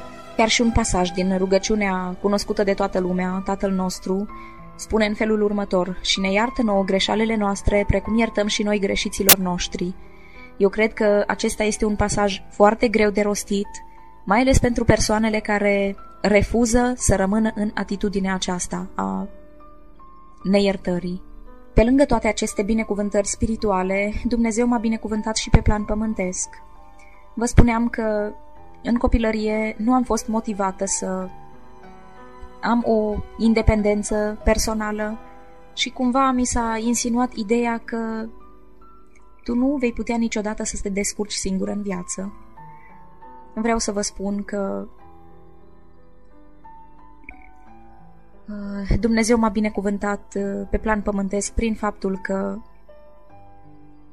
mi-am construit o carieră, lucrez ca profesoară la școala unde am fost și elevă, locuiesc singură într-un apartament, uh, îmi gătesc, îmi spăl, deci fac tot ceea ce trebuie făcut într-o casă. Și de asemenea mă deplasez singură la serviciu pe un drum destul de lung. Și eu cred că meritul este în primul rând al lui Dumnezeu care mi-a făcut de cunoscut lucrurile pe care eu le pot face în viață și care mi-a dat și puterea să le fac, deci mi le-a descoperit și mi-a dat puterea să le înfăptuiesc. Nu aș vrea să insinuez ideea că Dumnezeu uh, poate fi găsit numai în Biserica Penticostală. Consider că primul lucru pe care orice om trebuie să-l facă este să conștientizeze nevoia de Dumnezeu și faptul că este păcătos. Apoi, să fie conștient și să creadă cu toată inima că singurul Fiu al lui Dumnezeu, Domnul Isus, a murit pe cruce pentru păcatul fiecăruia dintre noi. Și conștient fiind de aceasta, să cadă în genunchi sau, depinde, deci să se roage și să-și mărturisească păcatele de care este conștient, să primească iertarea de păcate și să creadă în iertarea pe care Dumnezeu o oferă prin sângele vărsat pe cruce. Și fiecare individ, după ce l-a primit pe Domnul Isus în viața lui, trebuie să se ierte și pe sine însuși, pentru că sunt oameni care întâmpină această dificultate. Apoi fiecare om trebuie să se pocăiască de păcatele mărturisite și să-L invite pe Dumnezeu să intre în viața lui, deci să-și predea toată viața lui, mintea, voința, sentimentele, tot. Totul trebuie predat în slujba lui Dumnezeu și trebuie lăsate ca să fie prelucrate de Dumnezeu după voia lui și după felul în care Dumnezeu a intenționat să creeze omul încă de la început. Desigur, nu putem trăi izolați. Primul lucru este foarte important ca să avem uh, părtășie personală cu Dumnezeu, după cum spuneam, deci fiecare singur în odăița lui, să aibă timpul lui de rugăciune, de meditație, de citire din Biblie, dar fiecare om este dator să-și caute o biserică, o comunitate de credincioși unde se predică și se și trăiește adevărul cuvântului lui Dumnezeu. Deci noi am fost creați ca să relaționăm, nu să uh, fim singuri. Și Dumnezeu, când va veni pe acest pământ, nu se va uita la eticheta pe care o purtăm, deci la eticheta religioasă, din ce cult facem parte, ci la curăția inimii, la atitudinea noastră, la felul în care l-am căutat și am căutat să facem voia lui.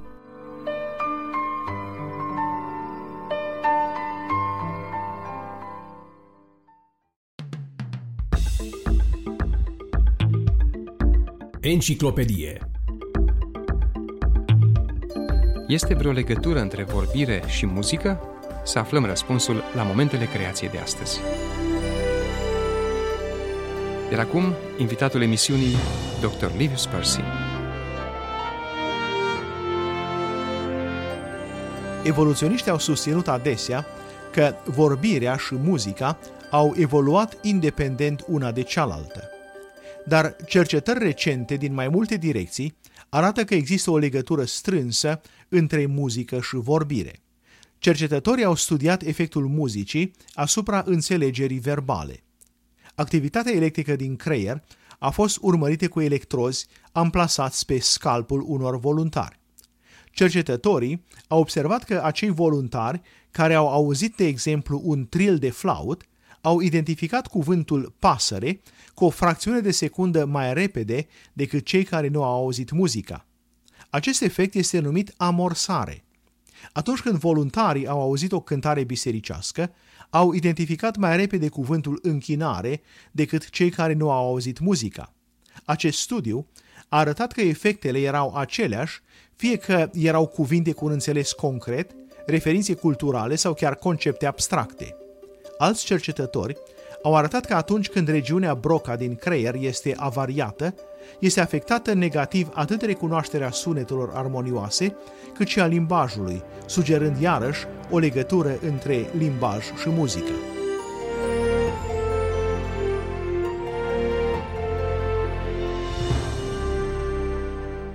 Muzica și limbajul sunt daruri primite de la Dumnezeu. Așa cum spunea psalmistul, cântările lui îi erau puse pe buze de Dumnezeu.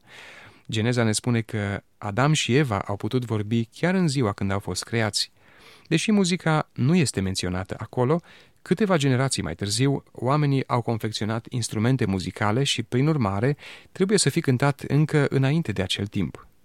Dragi prieteni, fiți alături de noi și la următorul moment al creației, care proclamă evidențe ale adevărului lui Dumnezeu. Beethoven înțelegea partitura muzicală de la vârsta de un an. Descoperiți de ce la momentele creației de astăzi. În continuare, invitatul nostru, Dr. Livius Percy.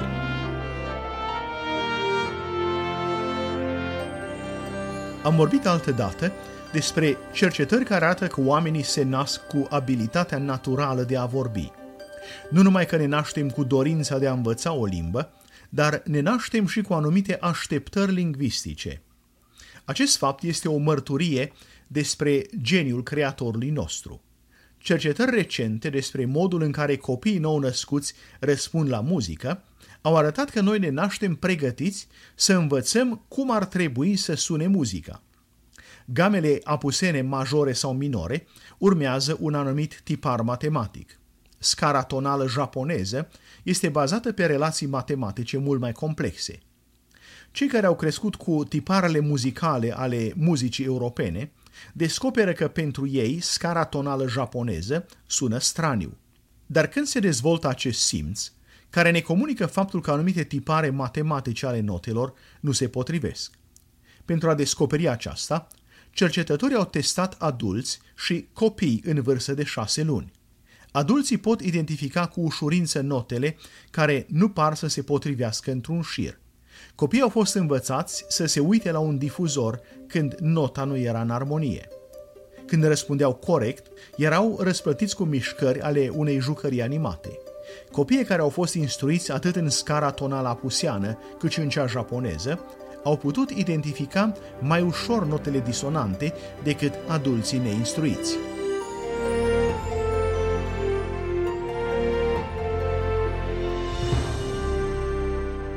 Muzica este un dar pe care omul l-a primit de la Dumnezeu. În Biblie găsim referiri la muzică de la începutul Genezei și până la sfârșitul Apocalipsei, iar cea mai bună întrebuințare a ei este ca prin ea să-L glorificăm pe Creatorul nostru.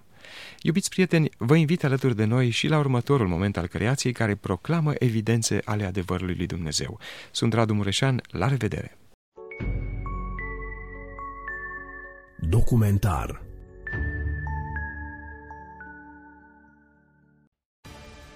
Israel serbează astăzi 75 de ani de la declarația de independență a Israelului. Ziua Independenței este ziua națională a Israelului, comemorând declarația de independență a Israelului din 1948. Ziua este marcată de ceremonii oficiale și neoficiale.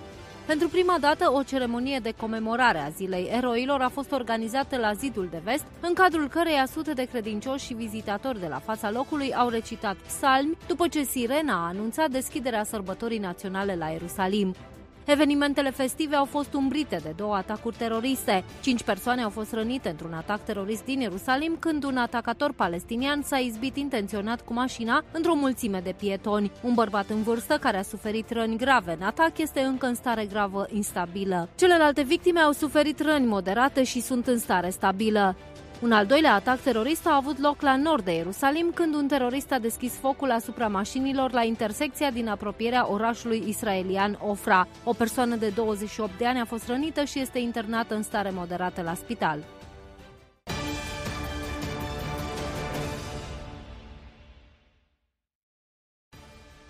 Parlamentarii din Israel, Grecia și Cipru au susținut o conferință video zilele trecute ca parte a unui efort continuu de consolidare a legăturilor dintre cele trei națiuni din estul Mediteranei. Israelul caută să-și consolideze și mai puternic relațiile cu Grecia și Cipru după ani de cooperare înfloritoare cu acestea pe probleme pe cum turismul, sănătatea și medicina, apărarea, energia și securitatea cibernetică. Cooperarea vine în contextul în care China și-a intensificat rolul în Orientul Mijlociu prin intermedierea unui acord de reconciliere între Arabia Saudită și Iran, doi jucători importanți din regiune care fuseseră adversari. De asemenea, cooperarea vine și pe măsură ce aprovizionarea cu energie a Europei a fost pe un teren instabil ca urmare a războiului din Ucraina și a ostilităților în creștere între aliații occidentali și Rusia. Un proiect aflat deja în derulare este dezvoltarea unei autostrăzi energetice care să unească rețelele electrice din Israel, Grecia și Cipru. Câmpul offshore Leviatan din Israel conține aproximativ 21 de trilioane de metri cub de gaz natural.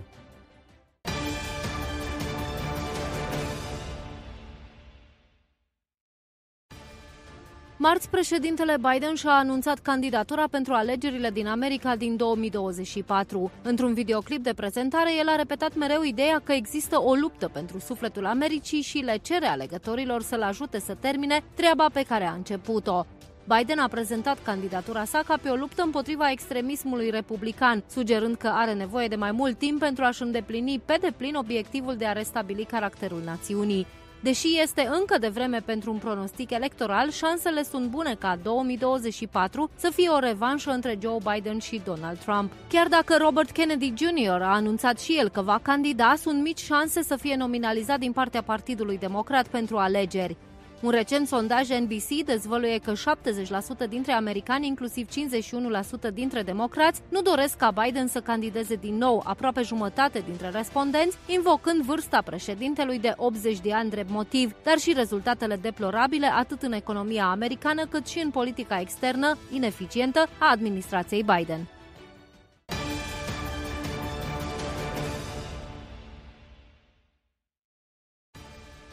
Tribunalul districtual al orașului rus Briansk l-a amendat pe pastorul senior al primei biserici baptiste din Briansk pentru, cităm, lucrarea misionară ilegală, încheia citatul.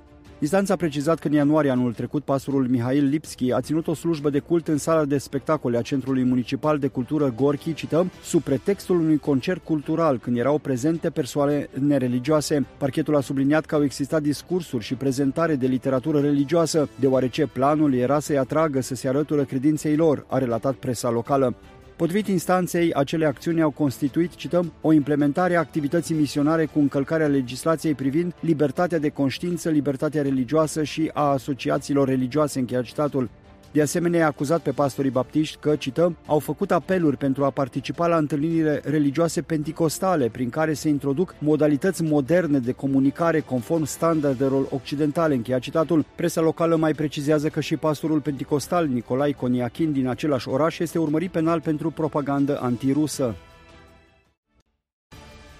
Armata israeliană a acuzat joi jihadul islamic palestinian că a ucis patru civili din Gaza în lansările eșuate de rachete. Cei patru au fost uciși în incidente separate, toate în cursul zilei de miercuri, când gruparea teroristă a lansat spre Israel 547 de rachete. Dintre acestea, forțele de apărare ale Israelului au oferit dovezi video că 124 au eșuat.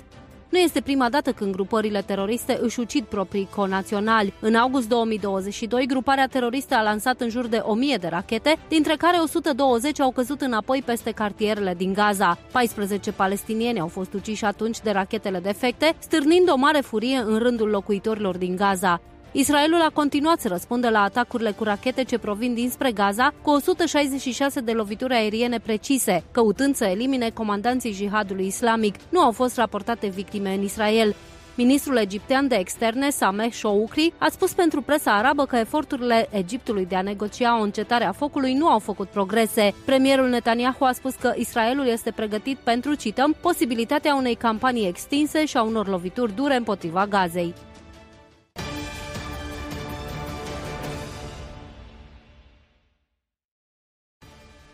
Consilierul pentru Securitate Națională al președintelui american Joe Biden, Jack Sullivan, a vorbit miercuri cu consilierul israelian pentru Securitate Națională, Tzaki Hanegbi, despre conflictul în curs din Gaza.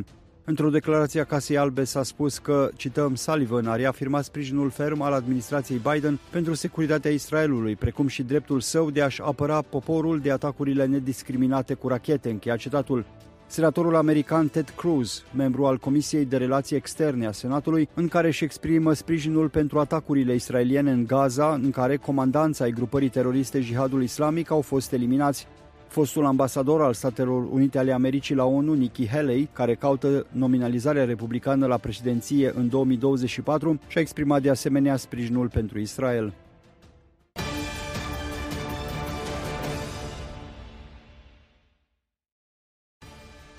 Parlamentul European a adoptat miercuri o rezoluție prin care condamnă autoritatea palestiniană pentru incitare la violență, ură și antisemitism în manualele sale școlare pentru al patrulea an consecutiv.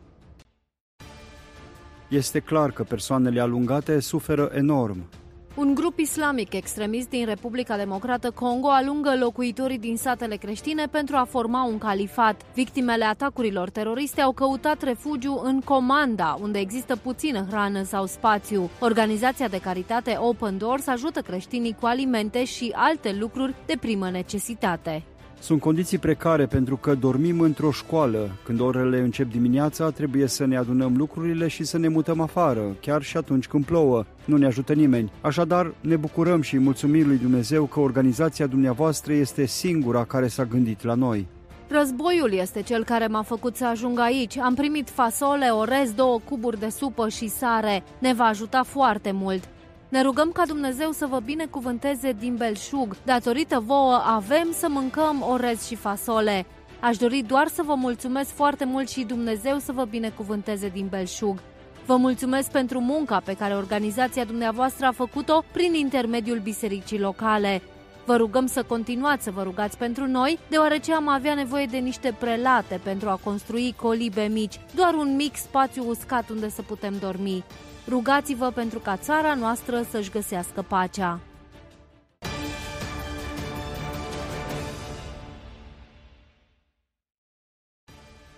Nevoia este pur și simplu copleșitoare. Nu ai de unde să știi despre ea, deși poate ai auzit la știri, până nu ajungi aici și vezi cu ochii tăi condițiile de aici, cum trăiesc oamenii și ți se rupe inima. Am văzut suferința în care se află lumea, care este separată de Dumnezeu, dar văd și speranța care vine de la Isus și modul în care noi, ca biserică, putem să ajutăm măcar puțin. Sângele lui Hristos a fost dat pentru iertarea păcatelor. Bazat pe informațiile primite de la pastorul Victor Castillo de la Rio Grande Bible Church, știm că Bibliile audio sunt importante pentru migranții de aici, din Reynosa, Mexic. Sunt o mulțime de haitieni, de asemenea ruși, belaruși și ucrainieni. Așadar am adus Biblii în format electronic în toate aceste limbi, iar aparatele sunt încărcate solar pentru oamenii de aici, în special pentru cei care învață cel mai bine Biblia când o pot auzi. Astăzi putem să oferim Biblia în formă audio și a fost incredibil să-i vedem pe haitieni primind scriptura în propria lor limbă și să o asculte. Alături de noi este un grup de voluntari, studenți la teologie de la Colegiul Biblic din Rio Grande, care au făcut programe pentru copiii de aici, din taberele de migranți. Și asta a fost o experiență grozavă, nu numai că au slujit copiilor, dar au putut să împartă îmbrăcăminte, ceva alimente și truse de igienă. Și astfel slujirea lor a fost incredibilă. Aflăm de la Dr. Grand Lovejoy de la Consiliul Internațional al Misiunii că lumea poate fi împărțită în trei părți. O parte poate să citească și îi place să citească. O altă parte poate să citească, dar preferă să învețe auzind. Iar a treia parte nu știe deloc să citească. Așadar, dispozitivele noastre sunt pentru cei din ultimele două categorii, care învață cel mai bine auzind. Romani, capitolul 10, versetul 17 spune că credința vine prin auzire și auzirea prin cuvântul lui Dumnezeu. Am implementat programul nostru în 120 de țări și probabil jumătate dintre aceste aparate încă funcționează. Alte aparate sunt pentru a recepționa posturi de radio creștine. Am instalat posturi de radio creștine acolo unde s-a putut, iar în celelalte locuri am dus Biblia audio. Dorința noastră cea mai mare este să ducem cuvântul lui Dumnezeu, Biblia, pentru oricine, fie și pentru cei ce nu știu să citească, să o poată asculta.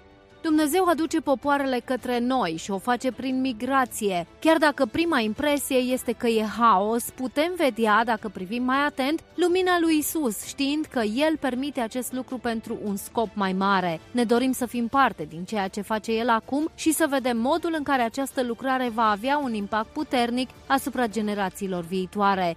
Pe măsură ce migranții din multe națiuni se adună în taberele improvizate lângă granița cu SUA, speranța poate veni sub forma unei Biblii audio alimentate cu energie solară. Studenții americani ai seminarului și membrii bisericii vizitează o tabără din Reynosa, Mexic, pentru a livra dispozitivele Galcom, pentru a distra copiii și pentru a aduce mângâiere și ajutor celor care fug de conflictele și sărăcia de acasă.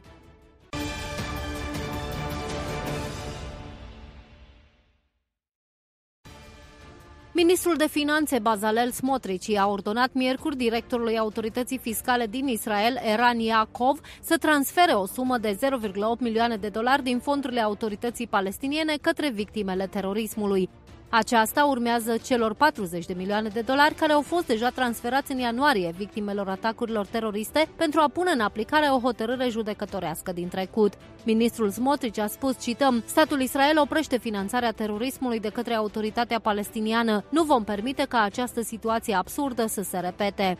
Guvernul israelian a decis de mai multe ori în trecut să compenseze banii din impozitele pe care le colectează în numele autorității palestiniene din cauza ajutorului financiar lunar pe care îl oferă familiilor teroriștilor. Oficialii autorității palestiniene au fost sfidători în declarații și au precizat clar că autoritatea palestiniană nu va înceta niciodată să plătească recompense permanente teroriștilor și familiilor lor.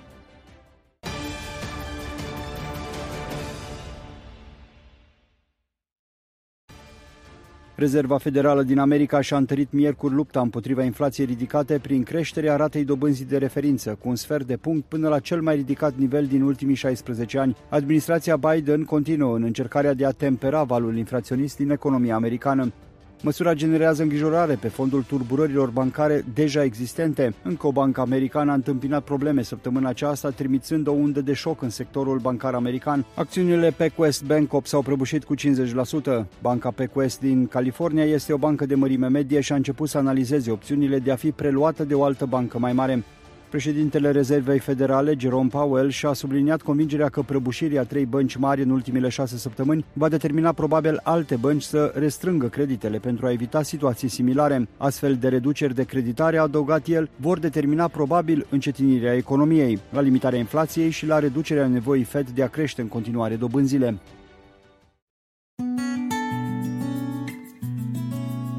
Suflet sănătos în trup sănătos. Bun găsit, dragi ascultători! Sunt Maria Chivulescu și astăzi la rubrica de sănătate vă invit să spicuim din cartea Boli evitabile de Macmillan, capitolul 15. Sunteți tot atât de bătrân ca și arterele dumneavoastră.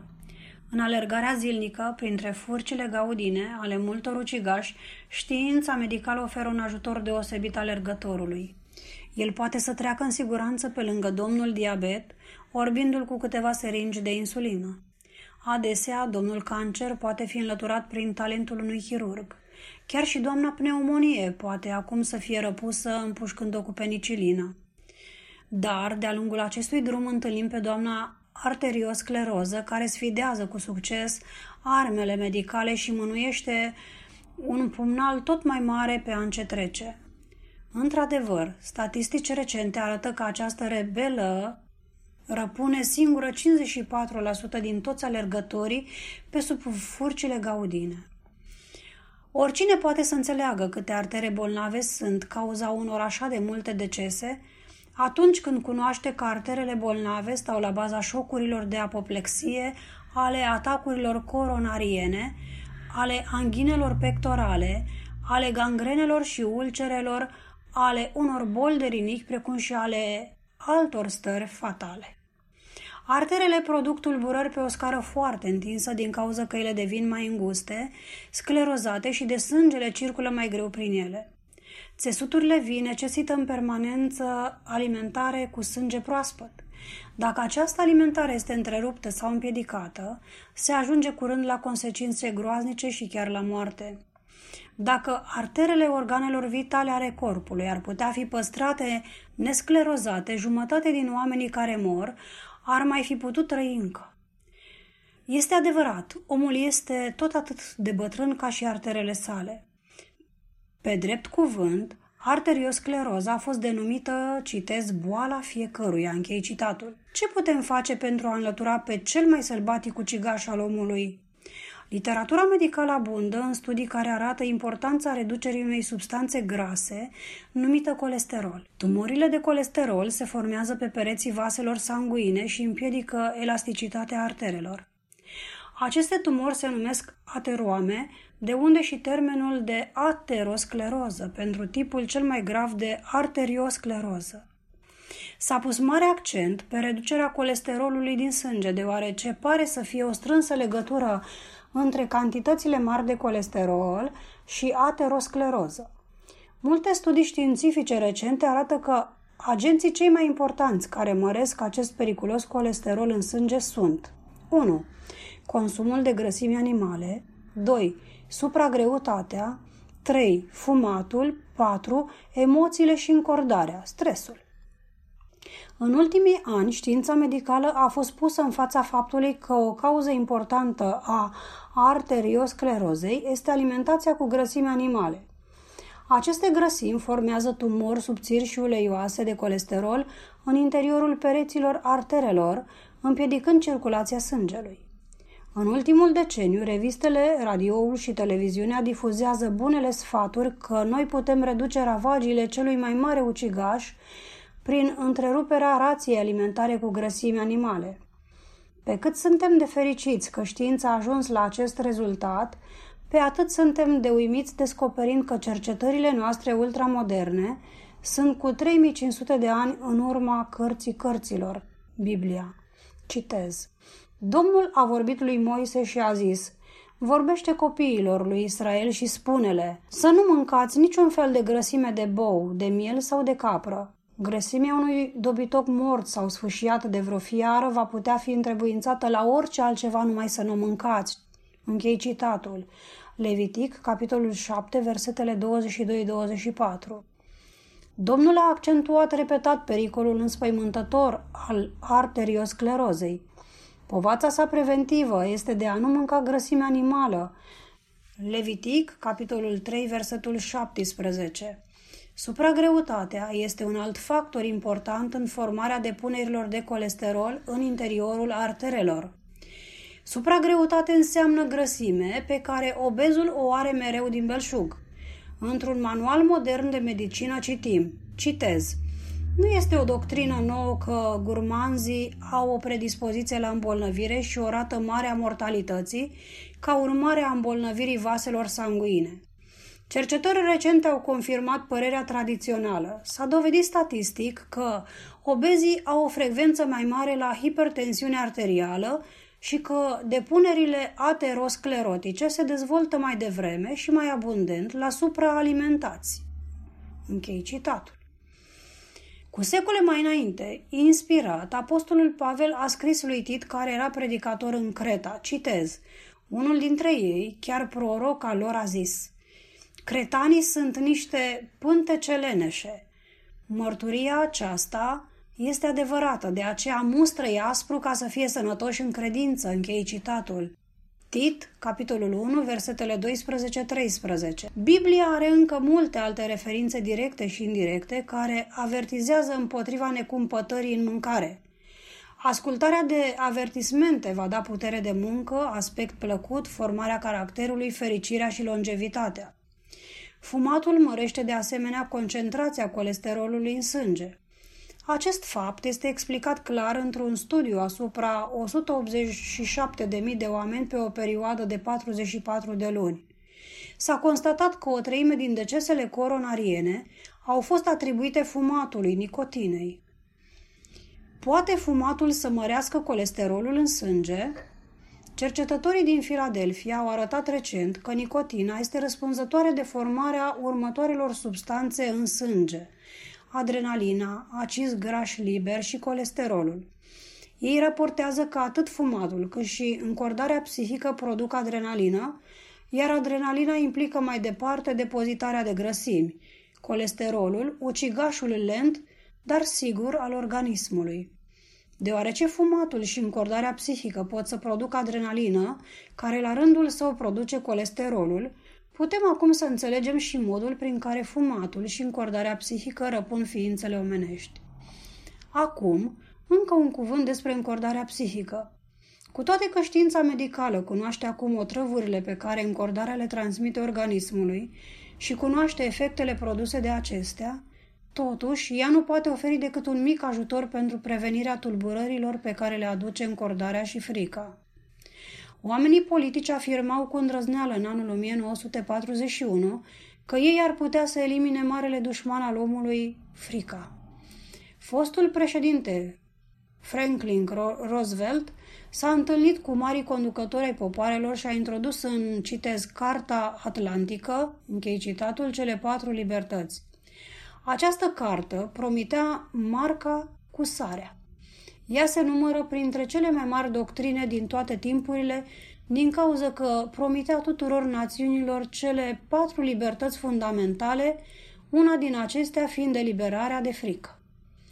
Patru ani după această promisiune, prima bombă atomică a omorât mii de oameni și a supus alte zeci de mii la suferințe groaznice și la moarte lentă. Omenirea a fost cuprinsă de o frică nemăsurată cum nu a mai apucat niciodată până acum, deoarece femeile, copiii și oamenii în vârstă au devenit tot atât de vulnerabili ca și soldații din prima linie a frontului. În anii următori au fost fabricate bombe cu mult mai puternice. Încordarea și bolile din cauza fricii au crescut. O autoritate competentă a spus că există o șansă din cinci ca omenirea să scape în acest secol fără un mare propăd. Luând cuvântul la Națiunile Unite, președintele John Kennedy a spus la 26 noiembrie 1961, citez, fiecare bărbat, femeie și copil trăiește sub sabia nucleară a lui Damocles. Această sabia târnă de o ață foarte subțire, capabilă să fie tăiată în orice moment prin printr-un accident, un calcul greșit sau o nebunie, închei citatul. O singură carte oferă eliberarea de frică și încordare în acest secol atomic. O singură carte poate să facă aceasta cu toată certitudinea, fiindcă ea și-a dovedit valoarea față de milioane de înrobiți de frică în toate timpurile. Cartea cărților, Biblia, abundă în asigurări care au reconfortat și au ajutat bărbați și femei în toate căile vieții. Citez. Da, el te scapă de lațul vânătorului, de ciumă și de pustiirile ei. El te va acoperi cu penele lui și te va ascunde sub aripile lui. Nu trebuie să te temi nici de groaza din timpul nopții, nici de săgeata care zboară ziua, nici de ciuma care umblă în întuneric, nici de molima care bântuie ziua în amiaza mare. O mie să cadă alături de tine și zeci de mii la dreapta ta, dar de tine nu se va apropia. Închei citatul. Psalmul 91, capitolul 3, 7. Bagiocoritorii vor riposta. Citez. Nu știi că bombele atomice sunt atât de puternice încât una din ele a suflat de pe fața pământului o mică insulă în Pacific? Închei citatul. Poate că Domnul ne face cunoscut această zi atomică prin scriitorul inspirat al psalmului 46, citez. Dumnezeu este adăpostul și sprijinul nostru. Un ajutor care nu lipsește niciodată în nevoi.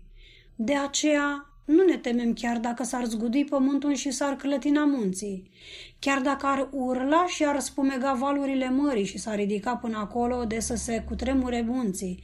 Închei citatul, Psalm 46, capitolul 1-3. Citez, opriți-vă și să știți că eu sunt Domnul Dumnezeu. Eu stăpânesc pe pământ, Domnul oștirilor este cu noi. Dumnezeul lui Iacov este un turn de scăpare pentru noi. Închei citatul, Psalm 46, capitolul 10-11. Astăzi, perspectiva omenirii este mai întunecată decât orice timp anterior al istoriei. Cu toate acestea, pentru creștinul credincios, perspectiva sumbră este numai o indicație a revenirii iminente și glorioase a lui Isus Hristos. Credinciosul nu are nevoie să fie cuprins de frică. Cu cât timpurile devin mai grele, cu atât mai multe motive are creștinul adevărat să se uite în sus, căci eliberarea lui este aproape. Vă mulțumesc, stimați ascultători, ne revedem în ediția următoare.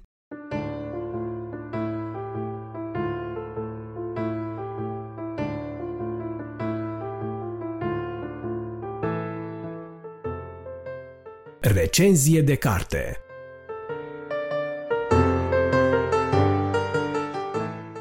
găsit, dragi ascultători! Eu sunt Bogdan Suciu și în cele ce urmează sunt bucuros, cu ajutorul lui Dumnezeu, să fiu gazda dumneavoastră, adresându-vă o nouă invitație la lectură sub forma unei recenzii de carte creștine.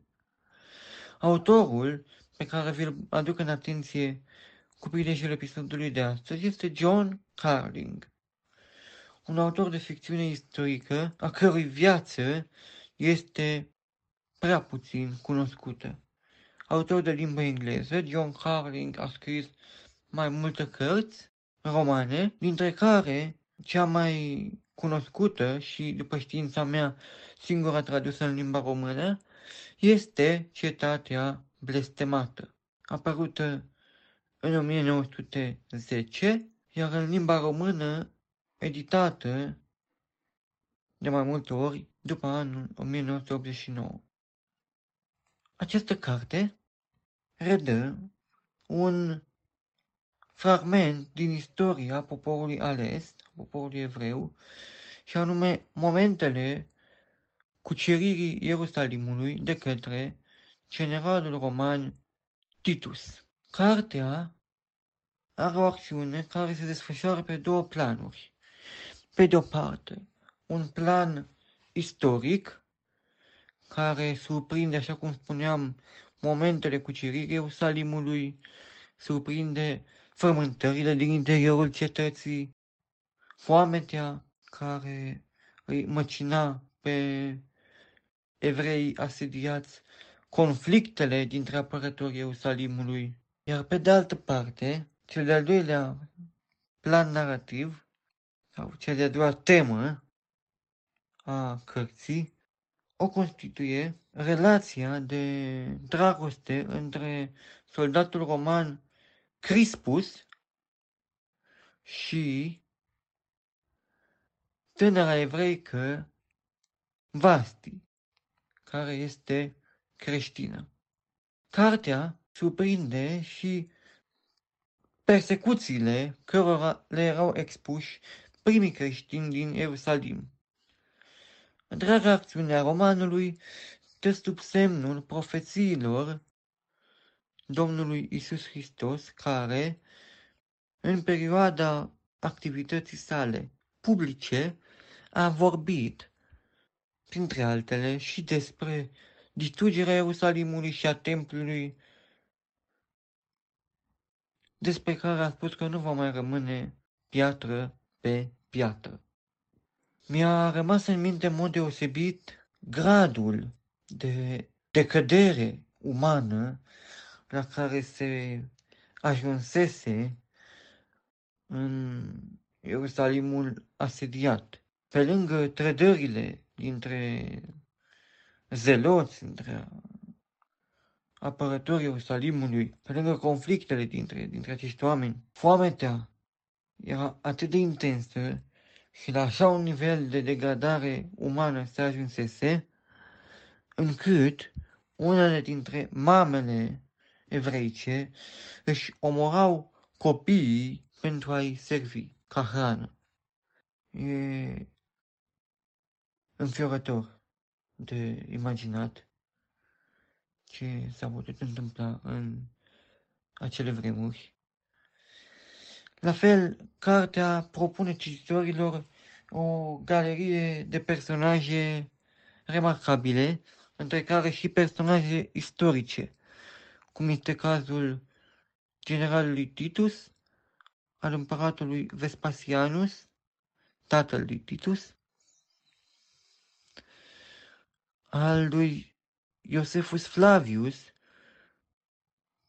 preotul evreu și autorul antichităților iudaice și a istoriei războiului evreilor împotriva romanilor, sunt câteva dintre personajele care sunt prezente pe paginile cărții.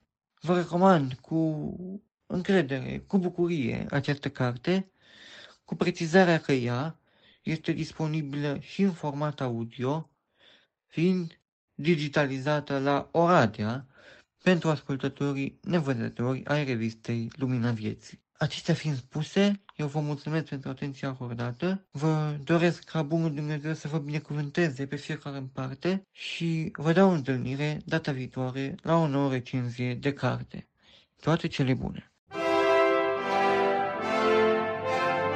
Poșta redacției Așadar, iată-ne ajuns și la finalul acestui număr, dragi ascultători. Vă suntem încă dată recunoscători că ați avut răbdare să rămâneți cu noi până la sfârșit. Înainte de a încheia, vrem să vă aducem la cunoștință că ne puteți contacta când doriți noastră prin e-mail la adresa luminavieții arondprolumina.ro și totodată puteți suna la numărul de telefon care se găsește afișat în rubrica de contact de pe site-ul nostru www.prolumina.ro și veți putea face lucrul acesta dacă doriți să vă exprimați opinia, părerea, mulțumirile sau chiar nemulțumirile, observațiile legate de conținutul acestei reviste sau dacă doriți informații suplimentare de asemenea, puteți fie să ne scrieți e-mail, fie să ne telefonați și vom fi bucuroși să vă ascultăm. În cazul în care doriți să colaborați cu ProLumina la realizarea acestei reviste, de asemenea vă suntem uh, recunoscători și dacă vom considera că materialul sau conținutul pe care vreți să-l propuneți este potrivit pentru revistă, vă vom menționa, vom publica la momentul uh, potrivit acel material. Bineînțeles nu înainte de a anunța alăturarea noastră la colectivul redacțional. Reamintim că la cerere putem trimite o copie a revistei pe CD pentru cei care nu au nicio altă formă de acces a internetul pentru a asculta revista Lumina Vieții sub formă de podcast. De asemenea, țin să amintesc că Lumina Vieții se poate găsi în orice aplicație de podcast de pe telefonul dumneavoastră, fie pe Android, fie pe iPhone, iPad. De asemenea, dacă nu aveți o aplicație de ascultare a podcastului pe telefonul dumneavoastră, puteți asculta de asemenea înregistrarea audio direct pe website-ul nostru www.prolumina.ro Înainte de a încheia, vrem să facem un apel pentru sprijinul dumneavoastră în rugăciune pentru că avem nevoie de rugăciune pentru a continua această lucrare minunată a revistei, iar dacă doriți să, să sprijiniți și financiar asociația, de asemenea pe website, la pagina donații, veți găsi informațiile necesare pentru a face acest lucru. În speranța că v-am putut fi de folos și că ați petrecut un timp folositor, sufletului, un timp uh, binefăcător pentru dumneavoastră, în speranța că Dumnezeu v-a atins prin mesajele promovate în această revistă. Vă dorim în continuare multă sănătate, toate cele bune și să ne reauzim cu drag luna viitoare, dacă va voi Dumnezeu.